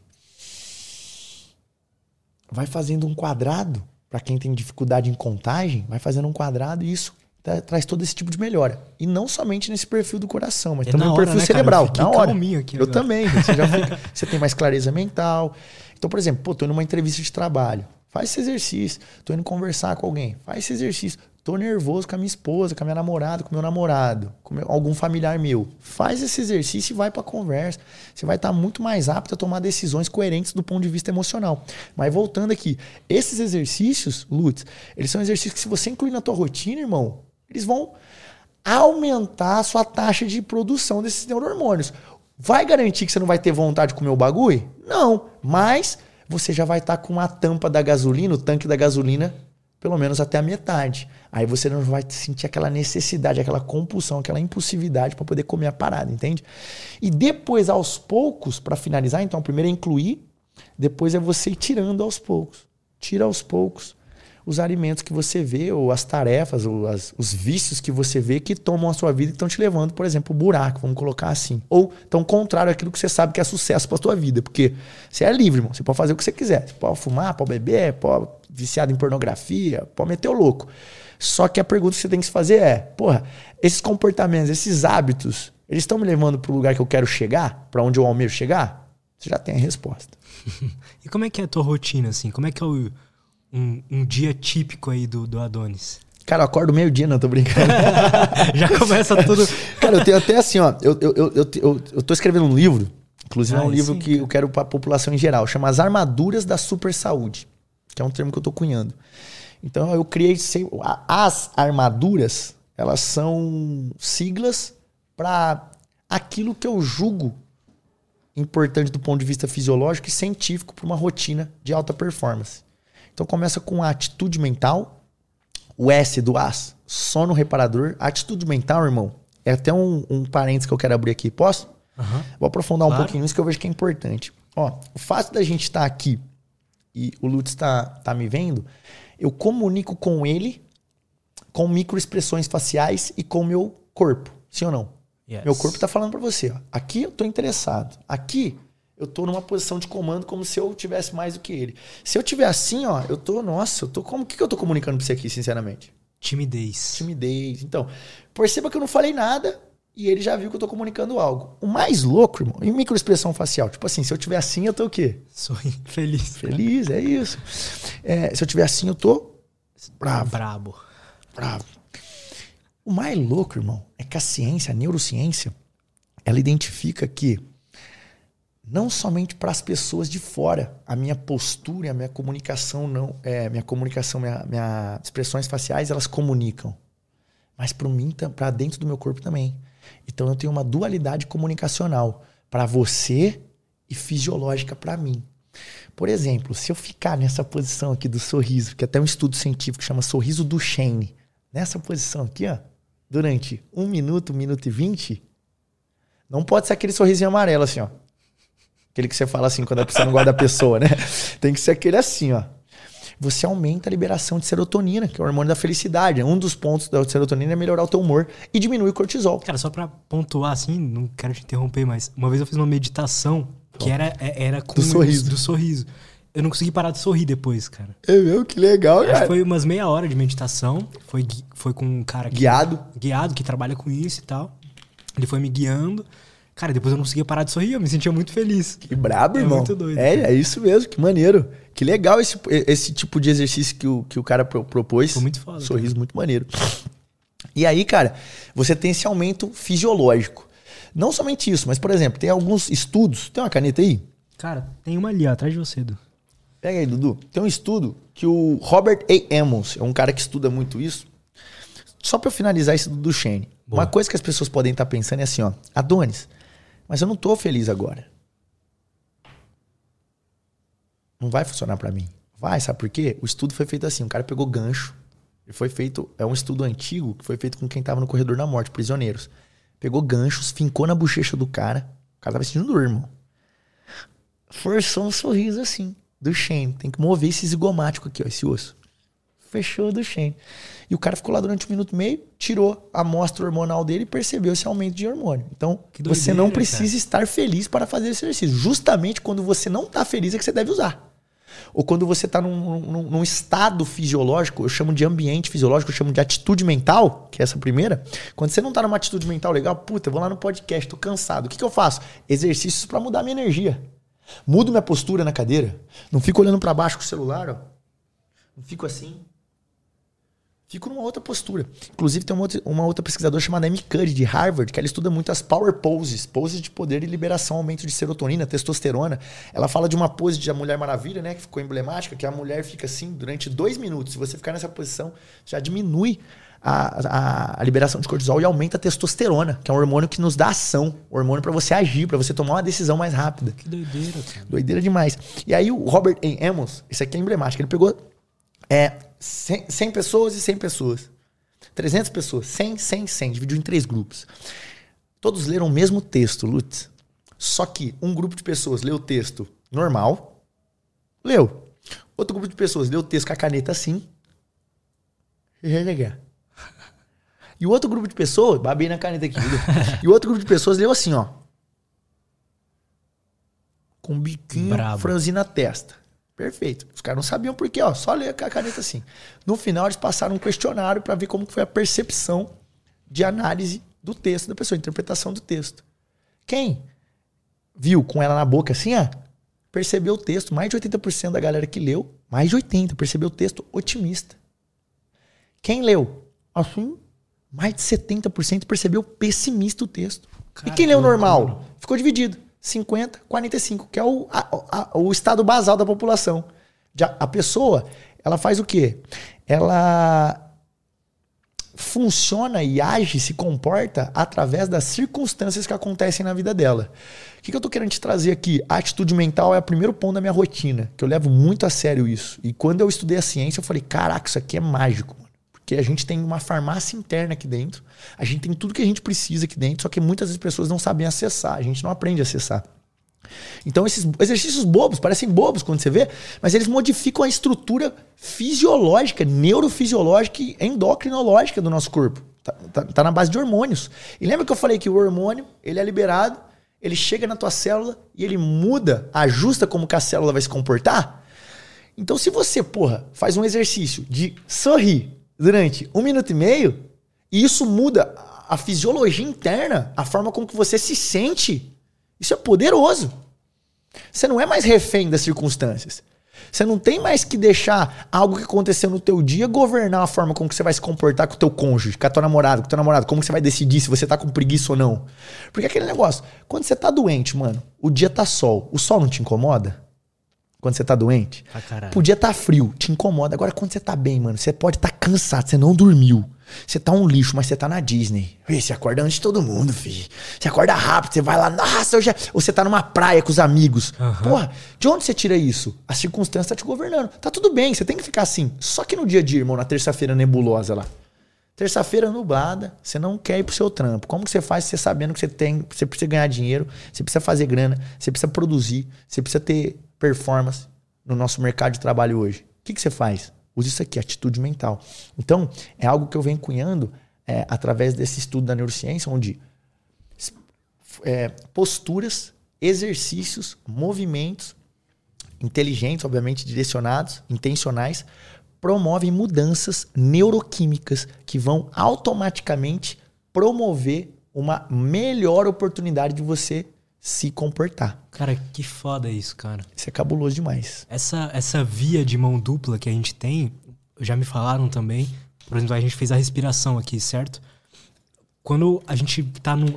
Quando a gente tá ansioso, tá num, passando por uma situação muito de estresse, a gente começa a respirar muito rápido, certo? É. E a gente tá sinalizando isso. Só que É isso. quando a gente começa. A, a, a gente faz. A gente escolhe se comportar com uma respiração um pouco mais lenta, a gente modifica o jeito que tá funcionando a nossa, Perfeito. nossa biologia. Perfeito. Essa via de mão dupla é muito louco. cara. É brabíssima. E, e o jeito, por exemplo, às vezes quando eu quero treinar e eu tô percebendo que a minha fisiologia tá num grau baixo, minha atitude, eu começo a respirar mais rápido. Eu começo. Faço um exercício de ativação. Só que ao mesmo tempo, porque vai aumentar minha frequência cardíaca, vai aumentar minha circulação. Só que quando eu quero diminuir, eu faço essa respiração no mindfulness, né? E aí, cara, o que acontece? Isso aqui é tão poderoso, irmão, que não é só pra você se comportar melhor que as pessoas, não é pra você só saber que você tem que tirar essas algemas das circunstâncias, dos acontecimentos. Ai, se alguém falou mal de mim, eu fico triste. Não, irmão, falou mal de você, beleza. Como que você ressignifica isso? Faz alguma coisa pra mudar o seu ambiente fisiológico. O quê? Esse exercício aqui que eu passei. Quem quiser também depois acompanha no Instagram lá, eu faço essa rotina direto. Também posso passar no, no, no, no direct. Fala assim, eu tava no Lutz, tá bom? Tava no Lutz. Boa. E aí eu passo no direct pra vocês a rotina de alguns exercícios. E aí, Lutz, o que acontece? Essa, essa atitude mental, ela não, ela não reverbera só no nosso comportamento, na forma de nós assumirmos o governo da nossa, do nossa sensação. Mas ela tá além, mano. Ela tá onde? Na forma com que nós governamos os nossos genes. Aí você vai falar assim, como assim, Ana? Você é louco? Eu sou pior do que você imagina. Mas eu tenho até medo de gente normal. Tenho medo de gente normal. Mas uma coisa que a gente precisa entender é muito, muito, por muitos anos a ciência ela entendeu que nós somos que nós éramos prisioneiro genético. Como assim, Adonis? A ciência entendia, irmão, que você nascesse com, com o gene da obesidade, você ia ser obeso. Não importa o que você fizesse. Gene do câncer, você ia ter câncer. Só que Eric Kandel e mais dois pesquisadores em 2000, ganha- ganhadores do prêmio Nobel, eles quebraram esse determinismo genético, que era a- a forma com que era colocado.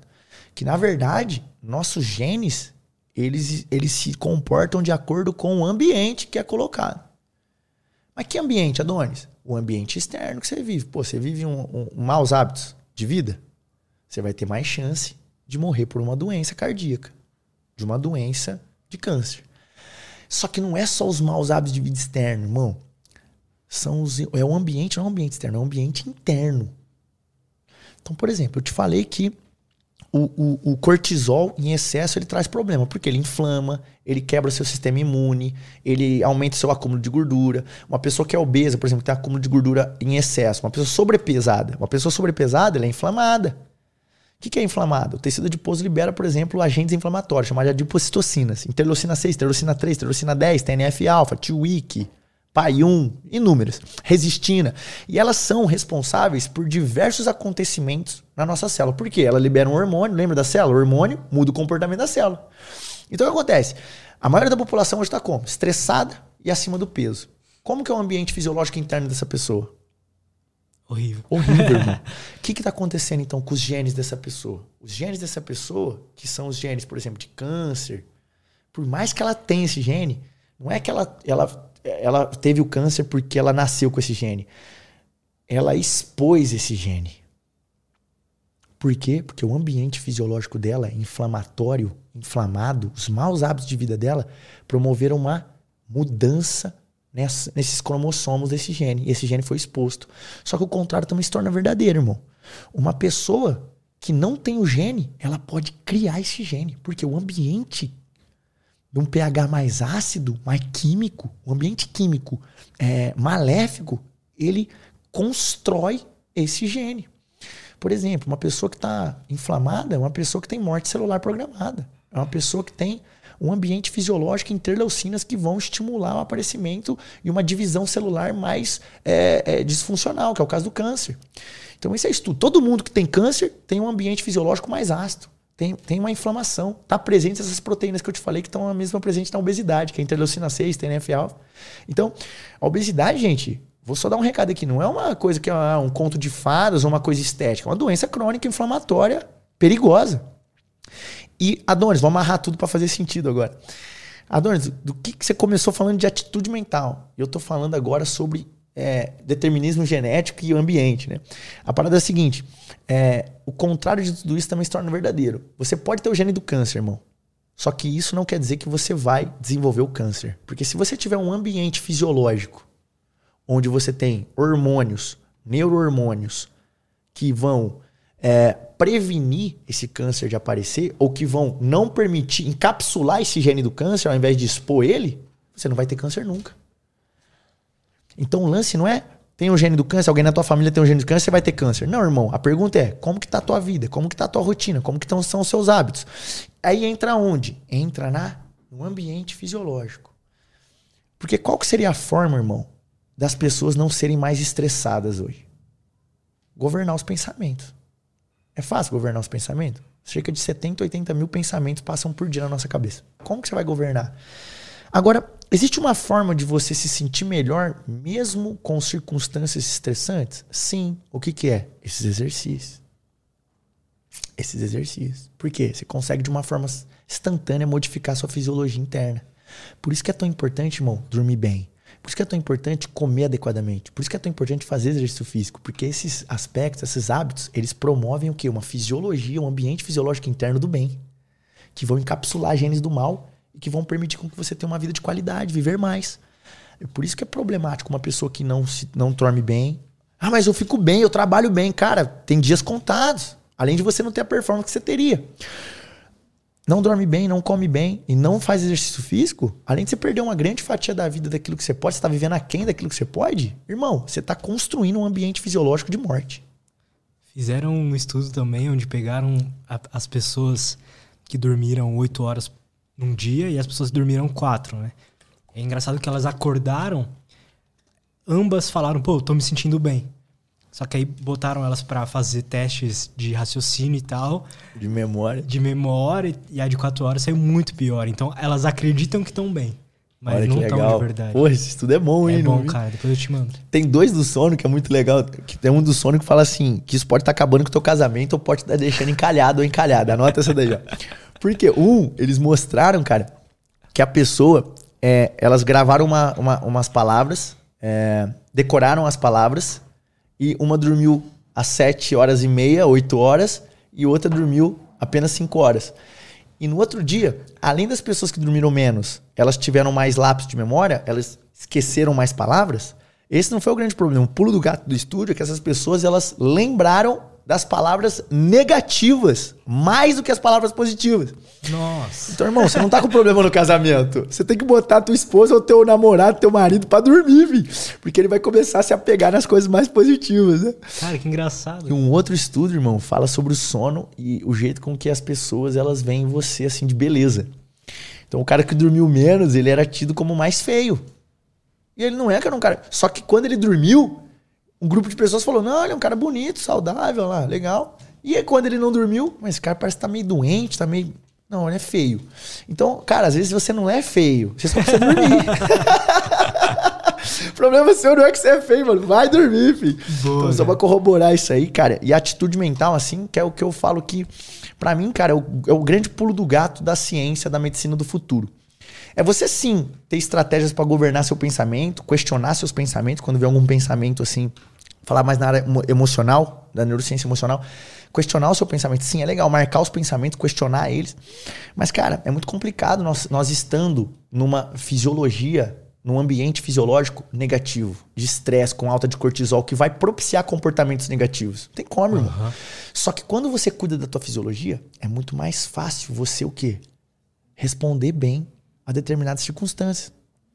Então, cara, quando acontece alguma coisa na nossa vida, tiver um pensamento. Esse pensamento, ele gera um sentimento. Esse sentimento gera um comportamento. Esse comportamento gera um resultado. E se você teve esse resultado repetido ou com forte impacto emocional, isso vai virar uma programação neurológica que você chama inconsciente chamar de crença. Então, como que você muda esse essa esse diagrama aqui da crença? Que a maioria das pessoas tem uma crença negativa sobre tudo, sobre dinheiro, sobre exercício, sobre vida, sobre sucesso. A maioria das pessoas tem essa crença. Como que você quebra? Porra, a minha chave de quebra é cuida do seu ambiente. Se você cuida do seu ambiente fisiológico, o seu comportamento, que é o que gera o resultado, vai começar a ser diferente. E você tem uma oportunidade de mudança. Você tem uma oportunidade de mudar ter uma crença. Repetindo, ou nós temos também exercícios na neurociências que vão te ajudar, por exemplo, a às vezes você tem algum bloqueio emocional na infância, você teve algum algo que você carrega, que são lacunas que você precisa liberar um não perdão para alguém. E aí você usa exercícios de forte impacto emocional ativando a tua ira ou ativando o perdão que vão te ajudar a não somente ressignificar, mas vão te ajudar numa cura emocional que vai quebrar essa crença. E a memória daquele, daquilo que aconteceu, ela vai começar a ser retroempilhada. Então aí você vai ter memórias positivas em cima daquela memória negativa que você teve. Então nós temos vários artifícios na neurociência que podem ser usados. Mas o que eu mais gosto, eu podia falar de muita coisa aqui, irmão, mas pra galera poder aplicar na sua vida, velho. Aplica uma rotina de exercícios físicos. Dorme melhor, porque isso por si só, você já vai ter mais produção de serotonina, mais produção de dopamina, você vai ter mais produção de testosterona, você vai, vai emagrecer mais facilmente, seu metabolismo vai funcionar melhor, seu sistema imune vai funcionar melhor, e a, seu cérebro vai funcionar melhor. E assim você vai conseguir ter um ambiente fisiológico para responder melhor às circunstâncias da vida, que não nem sempre vão ser positivas. Mas a pergunta não é o que a gente vai fazer, o que, o que a gente vai fazer com o que aconteceu com a gente. Não, o que a gente vai fazer com isso. É o que a gente vai fazer com o que fizeram da gente. Não é o que eu vou fazer com aquilo, é o que eu vou fazer com o que fizeram de mim. Nós temos que responder bem às circunstâncias da vida. Essa é a chave. Se, como a gente estava conversando, a gente vive hoje nesse ambiente um pouco mais estressante, né? É, é importante que a gente esteja reguladinho para que isso. A gente não. Num primeiro estresse que a gente tem no nosso dia, aquilo já acabar com a gente, com, a nossa, com o nosso emocional, né? Isso. A gente não, pode, não pode deixar isso acontecer. Então, perfeito. com exercício, com sono, a gente consegue ter umas armaduras para lidar com isso. Né, isso. Né, e, os, e às vezes as tarefas de rotina, né? Essa rotina que você tem. Se você incluir, por exemplo, eu gosto de brincar. Cara, eu tenho uma crença negativa sobre mim. Você tem, uma, você tem um, um, às vezes um problema de identidade, vamos supor. A maioria das pessoas tem um problema no Brasil de identidade. É, o valor delas está naquilo que ela faz, o valor delas está naquilo que elas têm, o valor dela nunca está naquilo que ela é. Uhum. Então o que acontece? Como que você cura isso? Um exercício. Qual é o exercício? O exercício do mantra. O que é o exercício do mantra? Você vai escrever frases simples. Olha que bobeira. Você vai escrever eu sou dez vezes na primeira pessoa falando qualidade sobre quem você é, não é o que você faz. É eu sou corajoso, eu sou inteligente. Eu sou amado por Deus. Eu sou ousado. Eu sou imagem e semelhança do Criador. Eu sou milionário. Então você vai escrever isso aí e diariamente você vai proclamar essa frase durante dois minutos, durante três séries. Vai três séries proclamando dez frases. Isso, cara, ah, Dona, você é louco? Cara, isso vai ficar impregnado como chiclete no teu inconsciente. Quando você tiver que às vezes alguém chega para você numa circunstância que às vezes você abaixa a cabeça, ou numa circunstância que você não consegue agir porque você não tem coragem, você sente que você é menor do que os outros, isso vai lá e vai mandar uma outra mensagem pro teu consciente, que é o teu córtex frontal, falando assim, cara, você pode. Todo dia você tá falando que você é corajoso, por que você não vai fazer isso? Então isso a gente chama de reprogramação inconsciente. É um exercício, por exemplo, que a gente pode fazer para você de presente, para você usar e para reprogramar a tua crença, por exemplo, de identidade, que é algo importante. Perfeito, cara. Cara, podemos fazer uma pausa rapidinho? Claro, irmão. Só pra ir no banheiro vamos, ali, vamos, rapidinho, vamos. e a gente já volta? Vai fazer cocô, né? Vou. E estamos de volta. Cara, eu vou ler umas perguntinhas da galera aqui, o que mais for surgindo. Legal. A gente vai trocando ideia. O Sou Gaia Dharma falou o seguinte: Vocês acreditam também que se puxar para se desenvolver nos torna mais maduros? É interessante essa. O que, que você acha sobre essa questão da maturidade? Cara, muito maneiro. Eu vejo assim que, principalmente na, na sociedade que a gente vive hoje, é, as crianças, os adolescentes e até adultos, tá faltando esse se puxar. Vou usar esse termo aí do Gaia. Se puxar é o, o, o, o, o auto esforço, né? O autocontrole para você se esforçar além daquilo que você faz da zona de conforto. Então, cara, eu vejo que é válido sim, no entanto que não atrapalhe a tua saúde mental. Não, não seja algo que você se cobre muito ou se você viva se comparando com outras pessoas. O mais interessante, como a gente estava falando no, no, âmbito da academia, do, do emagrecimento, é você estabelecer metas contigo mesmo. Então, onde eu estava, onde eu quero chegar. Primeira coisa que você tem que saber, onde eu tô. Cara, não sei o que você quer se puxar, onde? Beleza. Sei lá, no exercício físico, onde eu tô hoje? aonde eu quero chegar, onde eu preciso e quero chegar. Ok. Estabelecer, cara, uma jornada com metas e micro recompensas ao longo dessa jornada, para que você possa, obviamente, ter clareza do caminho e principalmente qual que é a chave do se puxar? É saber que, cara, o que, que é se puxar? É o dia que eu não quero fazer o que eu preciso fazer. Aí o que, que é maturidade? É você fazer aquilo que precisa ser feito, mesmo sem vontade. Então, o se puxar é muito mais fácil e eu vejo que é muito mais claro para o cérebro, porque o cérebro ele é filho de uma mãe, ele quer nos enganar a todo momento. Prazer, economia de energia, evitador. Então, é muito mais claro para o cérebro quando você tem um lugar para chegar. Por isso que eu gosto de exercícios de, de meta, de você saber onde você está, de você saber onde você precisa chegar. O mural da vida extraordinária, que são fotos que você coloca, por exemplo, para você ter em cada área da tua vida que você acha interessante, para você ir lá é, diariamente visitar esse mural, irmão, e se ver, tipo, daqui um ano, do jeito que você almeja e sonha. Porque isso pro teu cérebro é dopamina. Isso é irado. O cérebro não sabe distinguir o que é real e o que é imaginado. Tanto é que você fica com medo no filme de terror, que você sabe que é tudo enganação, tudo mentira. Só que você fica com medo. Então o cérebro não sabe. A gente não enxerga com o olho, a gente enxerga com o córtex visual. Que no cérebro a gente enxerga. Então você poder, por exemplo, é colocar essa meta, cara, já vai te mostrar pro, pro cérebro por que, que você deve fazer alguma coisa. E aí fica mais fácil você se puxar. E você sempre foi maduro assim? Como é que foi? Não, você sempre verdade- teve facilidade pra. Como é que foi? Na verdade, irmão, eu sempre fui tido como improvável da minha família e e imaturo.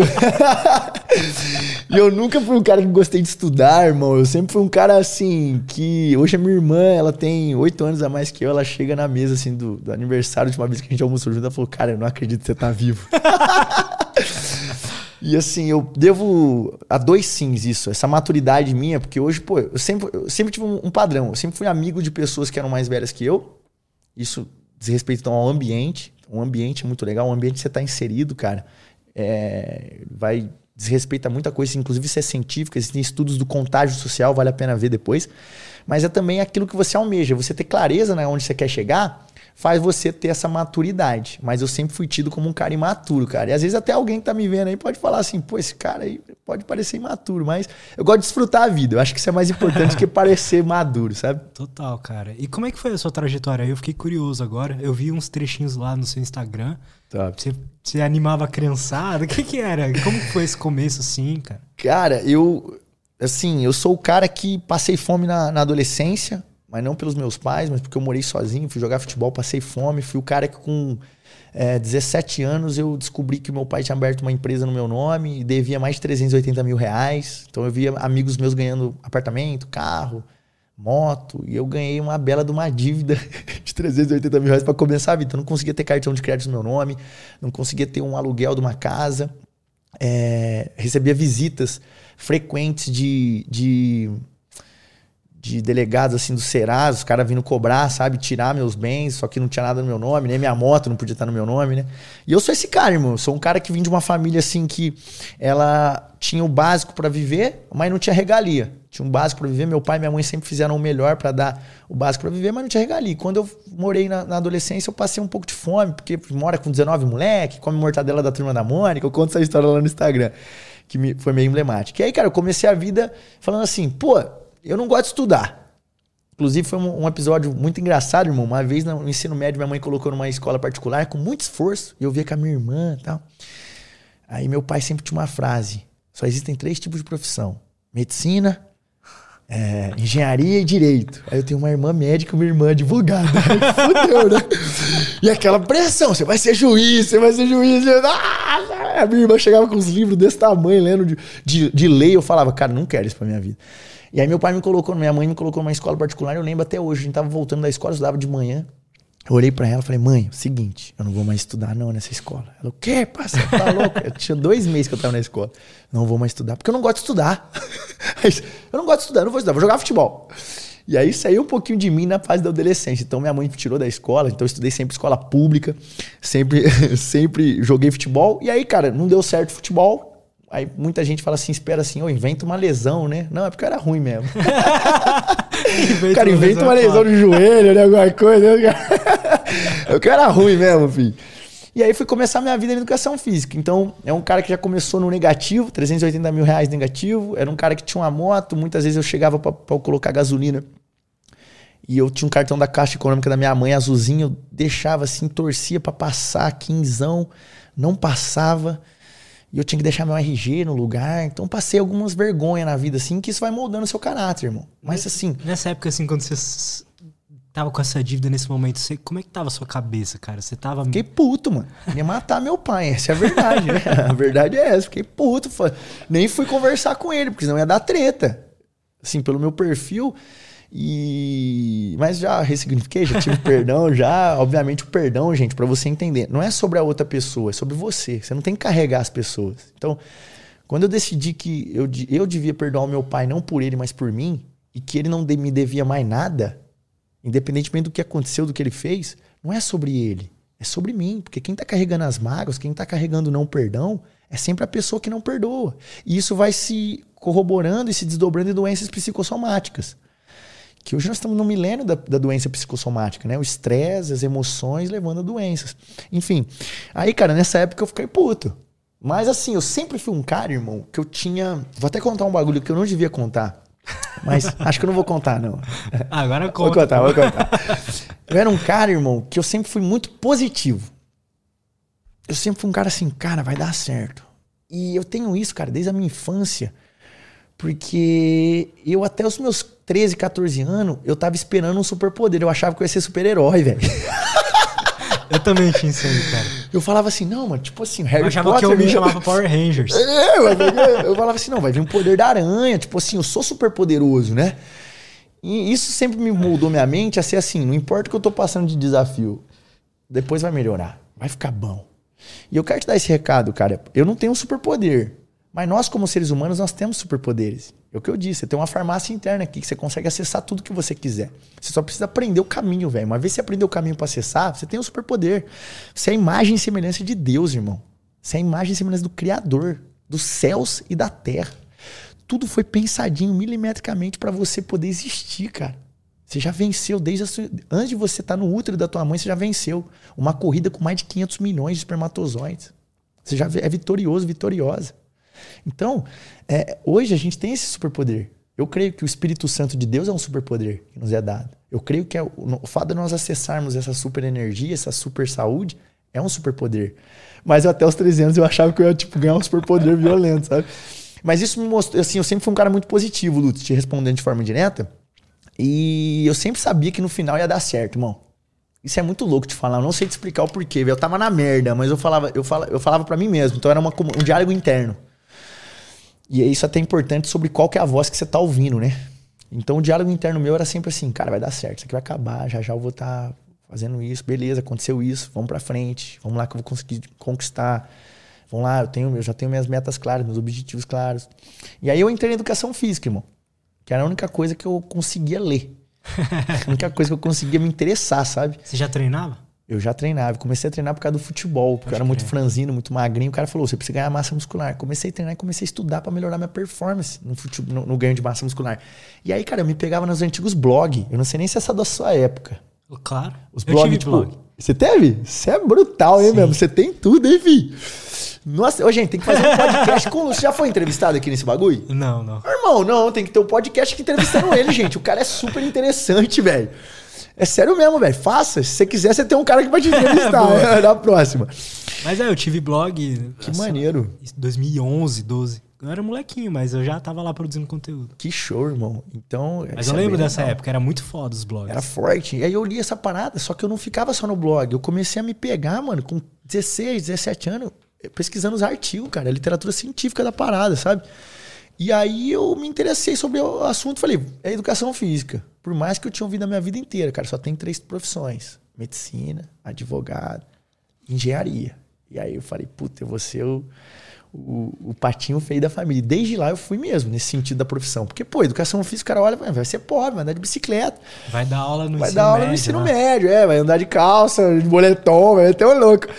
E eu sempre soube que Deus tinha algo gigante para mim, cara, mesmo não acreditando em Deus. Então hoje eu falo Deus, mas na época eu falava assim, universo, tá ligado?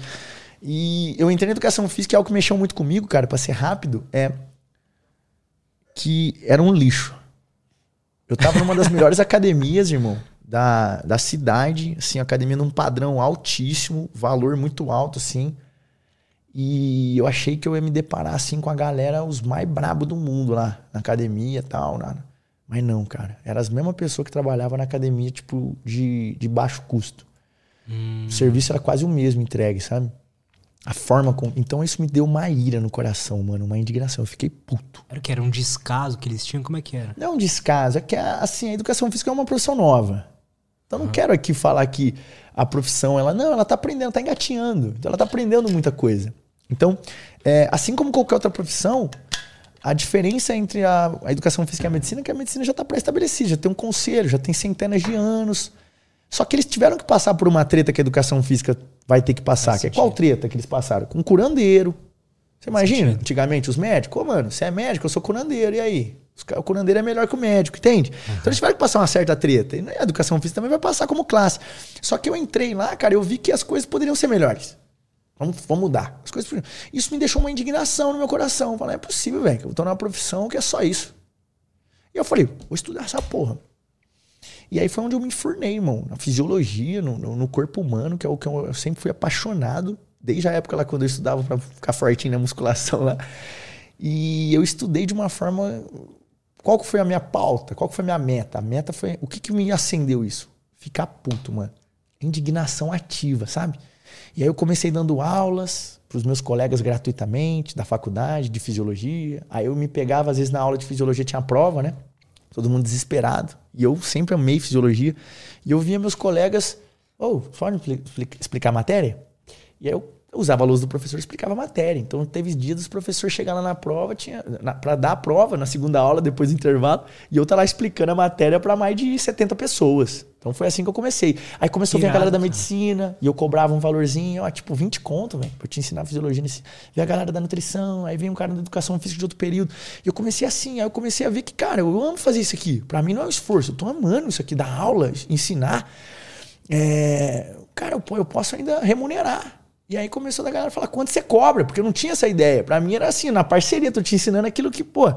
E aí, não, quanto você cobra, verdade, posso remunerar. E eu comecei com pequenos grupos, aí comecei pequenos grupos, aí comecei com uma, com uma formaçãozinha que eu fiz, aí eu fazia dois anos, lá desde 2014 eu comecei assim. Caramba, cara, e aí foi é nessa trajetória também na internet. Só que gravando, eu gravava pra plataforma, sabe?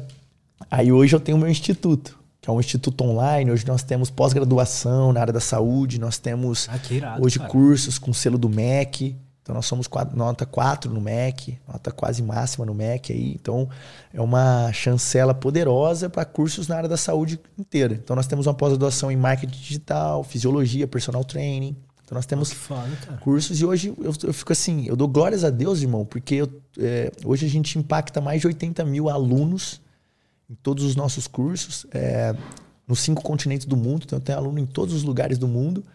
E nós também temos o nossa, nossa, que é o meu programa de acompanhamento individualizado, onde eu tenho eu e minha equipe acompanhando centenas de alunos aí ao redor do mundo também. A, a programação de treino, alimentação direcionada, consulta com endocrinologista, da nossa confiança, rotina, que eu vejo que é um dos, dos das diferenciais do, do meu programa de, de acompanhamento. Então, esse mesmo cara que passou fome, cara, esse mesmo cara que entrou devendo é um cara que, através de uma, de uma profissão que é educação física, que é uma profissão que é patinho feio, é um cara que hoje pode olhar para trás e falar assim, tá valendo a pena. Mas principalmente, além do, assim, do, do, do, do faturamento, assim, porque tem uma empresa que fatura no, no, mercado digital, mas além disso, cara, é poder saber que a minha vida tá valendo a pena porque pessoas estão respirando de alguma forma melhor por conta da minha vida. Então esse é o ponto, eu acho que é crucial pra gente olhar para trás e falar, cara, valeu a pena eu ter passado por aquilo e de alguma forma eu entendo hoje que Deus Deus estava do meu lado naqueles momentos, cara, me fortalecendo. Deus estava é, permitindo com que eu passasse por aquilo e nada é à toa, irmão. Aquela frase, Deus escreve é, certo por linhas tortas, ela é muito sentido em toda a vida de todo mundo. Então, coisas que eu passei lá na minha adolescência, na minha infância, no início da minha carreira, hoje são cruciais para o que eu estou vivendo, irmão. E às vezes a gente acha que nós somos finitos, ou que a, o, a, o que está acontecendo com a gente hoje é o final da nossa história. Não é, irmão. É uma fase que você tem que passar para você passar de nível, mano. Pra você vencer o Mario, você precisa matar o browser, velho. Você precisa matar o dragão lá e salvar a princesa. Só que você precisa matar. Às vezes você vai ficar 10 vezes na mesma fase. Eu não sei o que você tá passando hoje. É, eu não sei se você tá num momento ruim, se você tá pensando em tirar a tua vida, se você tá achando que não tem mais jeito pra tua vida, ou que você já passou da idade. Tem pessoas novas conquistando muitas coisas, mas eu quero te dizer uma coisa, cara. O que você tá passando é uma fase. Quem vê fase não vê fim. Nós temos montanhas na nossa vida. E quando você chega no topo de uma montanha, o que, que você quer? A outra montanha mais alta, né? Uhum. Ok. Só que ninguém salta. Já viu alguém saltando de uma montanha para outra, Lutz? O que, que você tem que fazer? Descer a montanha, passar pelo vale e subir a outra montanha. Então, o que você às vezes está passando, irmão, você está numa fase que a gente chama de vale, que é entre as duas montanhas. O que é importante você entender? Que esse não é o teu fim. Só persista. Persista principalmente no teu sonho. Porque é aquilo que você sabe que você tem dom, tem talento, e que às vezes até as pessoas que mais você ama e que você acredita que mais te amam já falaram para você desistir disso, que não vai virar em nada, é aquilo que você tem que fazer como propósito de singularidade que vai salvar a humanidade, irmão, de alguma forma. Então entenda isso, não pare. Você tá subindo a montanha, já já vai ficar bom. Muito bom, cara. E tem uma frase para acrescentar aí que é, é Dizem. Como é que é? Já esqueci a frase. Não, agora fala, vai meter um pitch de vez agora. Esqueci como é que é a frase. Eu ponho essa frase no site do Lutz Podcast, assim, esqueci. Vou Mas basicamente, vou, vou, falar do meu jeito aqui. Isso, põe do seu é... jeito, que é mais legal. As pessoas que mudam o mundo mesmo são aquelas loucas o suficiente para pensar que podem mudar o mundo, né? É, Não é isso? Boa essa, velho. Não é isso? Verdade, concordo com você, irmão. Concordo com você. Temos medo de gente normal. e o normal não é o, é o comum. O normal é quem tá na zona de conforto. Top demais essa frase, Lutz. Maneiraço. Boa, cara. Posso ler mais umas? Vamos lá, por favor. O James Scott mandou o seguinte: A alostase de curto período pode dificultar a recuperação saudável? Ela permanece na pessoa ou alguma forma de evitar o desgaste? O é, que, que é isso? Alostase? Alostase é uma enzima, né? Então o que acontece? O, ela pode acontecer é uma disfunção metabólica que pode acontecer, que pode sim dificultar essa recuperação em alguns aspectos. O que você tem que entender se ela é patológica ou se ela é circunstancial. E aí nós precisamos, obviamente, do médico especialista para analisar isso. Só que ela não, não tem problemas muito grandes, não. Ela, se ela for circunstancial, você consegue resolver é, reorganizando a tua rotina, é, reutilizando e, re, e refazendo seus hábitos isso tudo tem, tem muita, muita ênfase aí para dar certo. Agora, se for patológica, é necessário mais alguns exames, é necessário, de repente, entrar com algum tipo de tratamento medicamentoso, ok? Então, Boa. isso é importante saber. Boa. A Roberta Binatti mandou um superchat de 6 reais e falou o seguinte: Parabéns, Lutz e toda a equipe do podcast pelo conteúdo. Valeu, que obrigado. Legal, parabéns mesmo. e... Inclusive, deixa eu dar um parabéns aqui pro Lutz, irmão. É... Cara, eu quero te falar uma coisa que eu vi lá. E... Gente, ele tem 22 anos, eu tô assombrado, assim, é Quanto muito maneiro. Tem, eu tenho 30. Eu tô assombrado porque é muito maneiro, cara. Não vê só. Eu já te parabenizei porque você é um empreendedor bem jovem e você não espera que alguém faça por você, então você tá fazendo. Você é louco o suficiente para acreditar que você pode mudar o mundo, né? Mas o mais importante, irmão, que eu vejo que você pegou uma chave de sucesso, mano. É, CPC. Conhecimento, prática e consistência. Quando você conheceu sobre podcast, irmão, pode ser que você tinha visto e falado assim: ah, podcast, legal. A maioria das pessoas fica assim: podcast, legal. Aí você botou na prática. Você fez o podcast. Só que você teve a parada, irmão, que 99,9% da humanidade não tem e que é o suprassumo do sucesso. É a chave do sucesso da porta chama consistência. Então, irmão, quero aqui ao vivo te dar esses parabéns, porque Obrigado, você entendeu uma parada, irmão, que em qualquer área da vida, velho, você zerou o game. Consistência. Você já sabe o caminho, irmão. Você já tem trilhas neurais, você já tem axônios, dendritos. Você tem neuroplasticidade já nessa porra de consistência. Então você sabe que nada, irmão, te para. Então é isso que eu quero declarar sobre você, irmão. Eu quero te falar uma coisa aqui que não é só nem eu que tô falando agora, é o Espírito Santo através de mim, irmão. Quero dizer que você vai, através dessa sua loucura genuína, que o mundo é dos loucos, você vai salvar muitas vidas, mano. Você nem imagina. Obrigado. Você já salva através desse podcast, mas você vai salvar muitas vidas. Eu quero te declarar isso aí, irmão. Parabéns Obrigado, e obrigado cara, pelo pelas convite palavras, também, mano. porque- Muito top.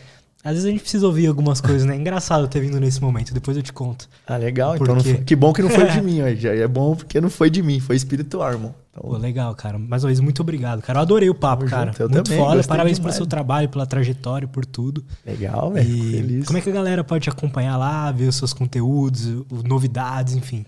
Irmão, é lá no meu Instagram, arroba Fisiologia na Prática, e no meu canal do YouTube, Prof. Adonis Carnevale. Também tem o Spotify, tem o site também, fisiologianapratica.com.br.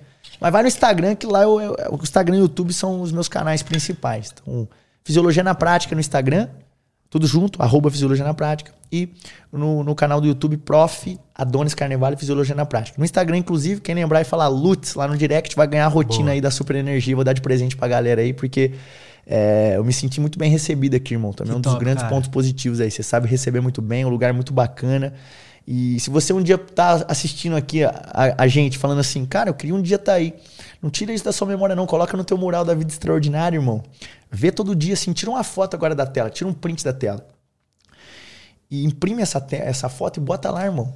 E coloca uma foto tua aqui no meu lugar. E daqui a pouco você vai estar aqui, porque a mentalização ela é quântica, velho. Ela modifica os átomos e elétrons. Então é algo que acontece, irmão. Você só precisa ter consistência. Igual o Lutz teve aqui Tem no alguém aí que gostaria de participar, será? Porque eu lembro quando eu comecei a me interessar pelo, por podcast, assim, eu lembro que eu queria participar dos que eu assistia. Olha eu, que legal, Eu ficava velho. assistindo, eu ficava, caralho, eu queria estar ali. Será que tem alguém aí? Di- Diz aí nos comentários, no, no É, chat olha que aí. bacana, pra contar a sua história, porque gente as pessoas às vezes acham assim, ah, só o outro tem um bagulho legal. Irmão, você deve ter passado cada coisa maneira na tua vida, que tem muita gente que pode ouvir uma palavra tua e deixar de se suicidar, irmão. A cada três minutos uma pessoa se suicida aqui no Brasil, irmão. Então nós precisamos ter é, seriedade na hora de, de, de entender que você é uma boca positiva no mundo. E se você não abre a tua boca, irmão, pessoas morrem. Se você que tá aí me vendo não fala com alguém, deixa de fazer uma ligação. Ou deixa de fazer um vídeo, mano, no seu Instagram, no teu YouTube, com o que você tá sentindo no teu coração. Pessoas morrem. Eu não vou alcançar todo mundo. O Lutz não vai alcançar todo mundo. Nós estamos juntos aqui, conectados num fio, cara, do bem. E você precisa se posicionar.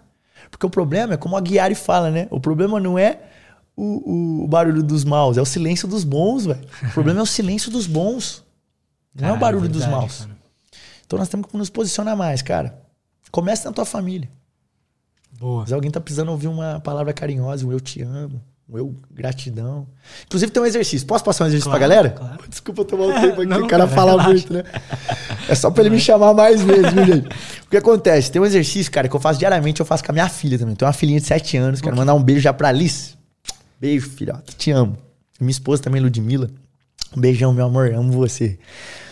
É, o que acontece? É um exercício da gratidão, irmão. E você exercitar a gratidão, você quebra um adestramento cerebral que a gente tem biológico, anatômico, que é chamado de viés cognitivo negativo. Você já percebeu que você é, Lutz, um cara, eu e você, e todo ser humano que tá nos vendo, mas é crítico com as coisas? Ou se acontece, a gente presta atenção mais no ruim do que no bom. É. Se acontece alguma coisa ruim, pode ter acontecido 20 coisas boas na tua vida. Aconteceu uma coisa ruim, você já prestou atenção mais naquilo ruim do que nas coisas boas. É verdade. Chama viés cognitivo negativo. Isso foi bom, porque quando nós éramos, por exemplo, homens da caverna, estávamos na evolução, imagina se a, gente, se a gente chegasse, por exemplo, num leão e ficasse fazendo, ai, que gatinho bonitinho. Aconteceu, só que alguém, esse gatinho bonitinho que é o leão arrancou o braço do cara, a pessoa que tava vendo guardou no hipocampo que, opa, perigoso. Não posso ficar fazendo carinho em todo mundo, não. Ou comeu uma erva e era venenosa, o cara morreu, vomitou. Então, esse viés cognitivo negativo é, se desdobrou na nossa sobrevivência até hoje, como raça. Só que hoje, irmão, a gente não tem mais esse tanto de perigo que tinha antigamente. Só que mesmo assim a gente tem esse viés cognitivo negativo, essa crítica altíssima é, é, acendendo toda hora na nossa vida. E isso tá atrapalhando nossas relações sociais, isso atrapalha nosso diálogo interno, isso atrapalha nossas emoções, isso causa estresse crônico. Como que eu resolvo isso? Treino. Eu gosto de uma frase que é assim: treine até se tornar. Ninguém nasce sabendo nada, irmão. Só que se você tiver consistência que o Lutz teve, faz assim o um Czinho, você que tá me vendo aí. Porque a consistência é a tua chave, velho. Vem na minha- no meu coração, assim, espiritualmente, consistência. Se você tiver o treino, irmão, você vai se tornar aquilo que você quiser. Só precisa treinar. Como que eu instalo um hábito? Um hábito? Repetir um determinado comportamento. Ele vai automatizar. Ficou automático. Pronto, instalei. Então, o que, que é você adestrar o cérebro, treinar o cérebro a não ser crítico? É você treinar e ser grato. Então, qual que é o Diário das Três Bênçãos? Que é uma das armaduras da Super Saúde. Ó, não vou falar as 12 armaduras da Super Saúde, vou esperar um novo convite do Lutz numa próxima vez, aí eu falo sobre as armaduras da Super Saúde, beleza? Mas ah, o Diário das Três Bênçãos é um exercício cientificamente comprovado, inclusive Robert A. Emmons, depois se a galera quiser pesquisar lá, um pesquisador é, de Yale, Harvard, que, que cunhou esse exercício da gratidão e provou cientificamente que isso não só melhora o nosso aspecto e a nossa função cognitiva em várias ordens, mas melhora também a nossa paz, a nossa perspectiva de, de, de futuro, melhora o nosso, nossa, a, nossa, a nossa fisiologia do aspecto cardiovascular, evitando doenças cardiovasculares, evitando problemas cardíacos, é, neurodegenerativos, é, problemas de acidente vascular encefálico. Então, a gratidão é top para tudo. Então não é, acho que ficou famoso esses tempos agora, gratidão, né? Todo mundo fala gratidão, parece uhum. uma coisa meio mística, mas não, velho, é cientificamente comprovado. E como consiste esse exercício? Diariamente, irmão, é você escrever três aspectos que aconteceram nas últimas 24 horas pelo qual você é grato. E você vai fazer um diário. Por isso que chama diário das três bênçãos, ou diário da gratidão. Só que aqui nós vamos fazer de uma forma com que eu gosto de usar no meu dia e eu quero te convidar, Lutz, a fazer comigo. Então nós vamos fechar os olhos e aí nós vamos respirar fundo só duas vezes. Respira fundo. Segura. Segura. Segura. Solta. Mais uma vez. Segura. Segura. E solta. Perfeito. Agora eu vou pedir a permissão, irmão, para te conduzir nesse exercício, tá? Não é hipnose, eu tô conduzindo os teus pensamentos. Preciso que você esteja atento comigo. Você vai pensar nas últimas 24 horas do seu dia, irmão, uma coisa. Pensa uma coisa pelo qual você tem gratidão. Pelo qual aconteceu com você e você é grato. Não precisa ser aquele bagulho assim, nossa, ganhei uma promoção, comprei um carro novo, ganhei um milhão de reais. Não é isso. É algo que você tem gratidão que aconteceu no teu dia nas últimas 24 horas. No momento que você pegar isso, você souber disso, vai contar pro teu cérebro em voz baixa, vai contar pro teu cérebro, e você vai imaginar isso e vai colocar numa foto ou um vídeo na tua tela mental aqui na tua frente, no teu cinema mental. Isso, coloca e agora coloca cor, coloca som. Visita esse momento que você tem gratidão. Isso, lembra, não precisa ser algo mirabolante. É algo que aconteceu no teu dia, que você viveu, que você fala, caraca, sou grato por isso. Pode ser uma coisa simples. Isso. Agora você vai explicar para o teu cérebro ainda de olho fechado o porquê que você tem gratidão nisso. Qual é o motivo de você ter gratidão por isso? Nosso cérebro é besta. E você vai querer fugir, às vezes, você que está me vendo aí, desse, dessa parte do exercício. Mas você precisa explicar com todas as palavras. Eu vou dar um exemplo aqui para facilitar para vocês que estão nos vendo. É, quando eu urino, eu, eu agradeço. E aqui eu tô agradecendo um momento que eu fui no banheiro que eu consegui manter um fluxo contínuo de urina saindo. Você vai falar assim, você é louco, eu sou pior do que você imagina. Mas por que, que eu tô agradecendo isso? Eu agradeço isso porque eu já, eu já visitei a ala do diabetes e as pessoas fazendo é, transfusão, é, filtração sanguínea, que é a hemodiálise. Essas pessoas elas não podem fazer xixi, cara. E eu, eu descobri isso lá, quando eu passei nessa, nessa ala. E toda vez que eu vou no banheiro eu lembro disso e eu agradeço, cara. O simples urinar. Pessoas que têm câncer de próstata também não conseguem manter um fluxo de, de urina contínuo. Então, o simples fato de eu mijar, vou usar a palavra às vezes tá na tua cabeça aí para chocar seu cérebro. Urinar, eu sou grato. Então, eu expliquei o porquê que eu sou grato pro meu cérebro. E aí, eu respiro fundo e sinto essa gratidão. Sente essa gratidão, irmão, sente. Deixa essa gratidão agora tomar todas as 50 trilhões de células do seu corpo. Lembra? que a gratidão é uma emoção, ela é uma emoção e ela está carregada de hormônios. Então deixa essa gratidão visitar todas as células do seu corpo, para que todas as células elas mudem o seu comportamento e você tenha um ambiente fisiológico de gratidão, um ambiente fisiológico de crescimento e não de, de morte. Isso. Agora amplie esse sentimento sete vezes. Você sentiu gratidão, agora dá um comando para o seu cérebro ampliar sete vezes mais essa gratidão. Isso. Se precisar sorrir, sorria. Respira, agradece. Uau! Isso. Sente, sente a gratidão, sente a gratidão.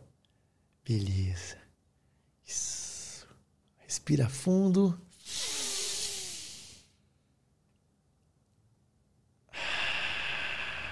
Abre o olho devagar.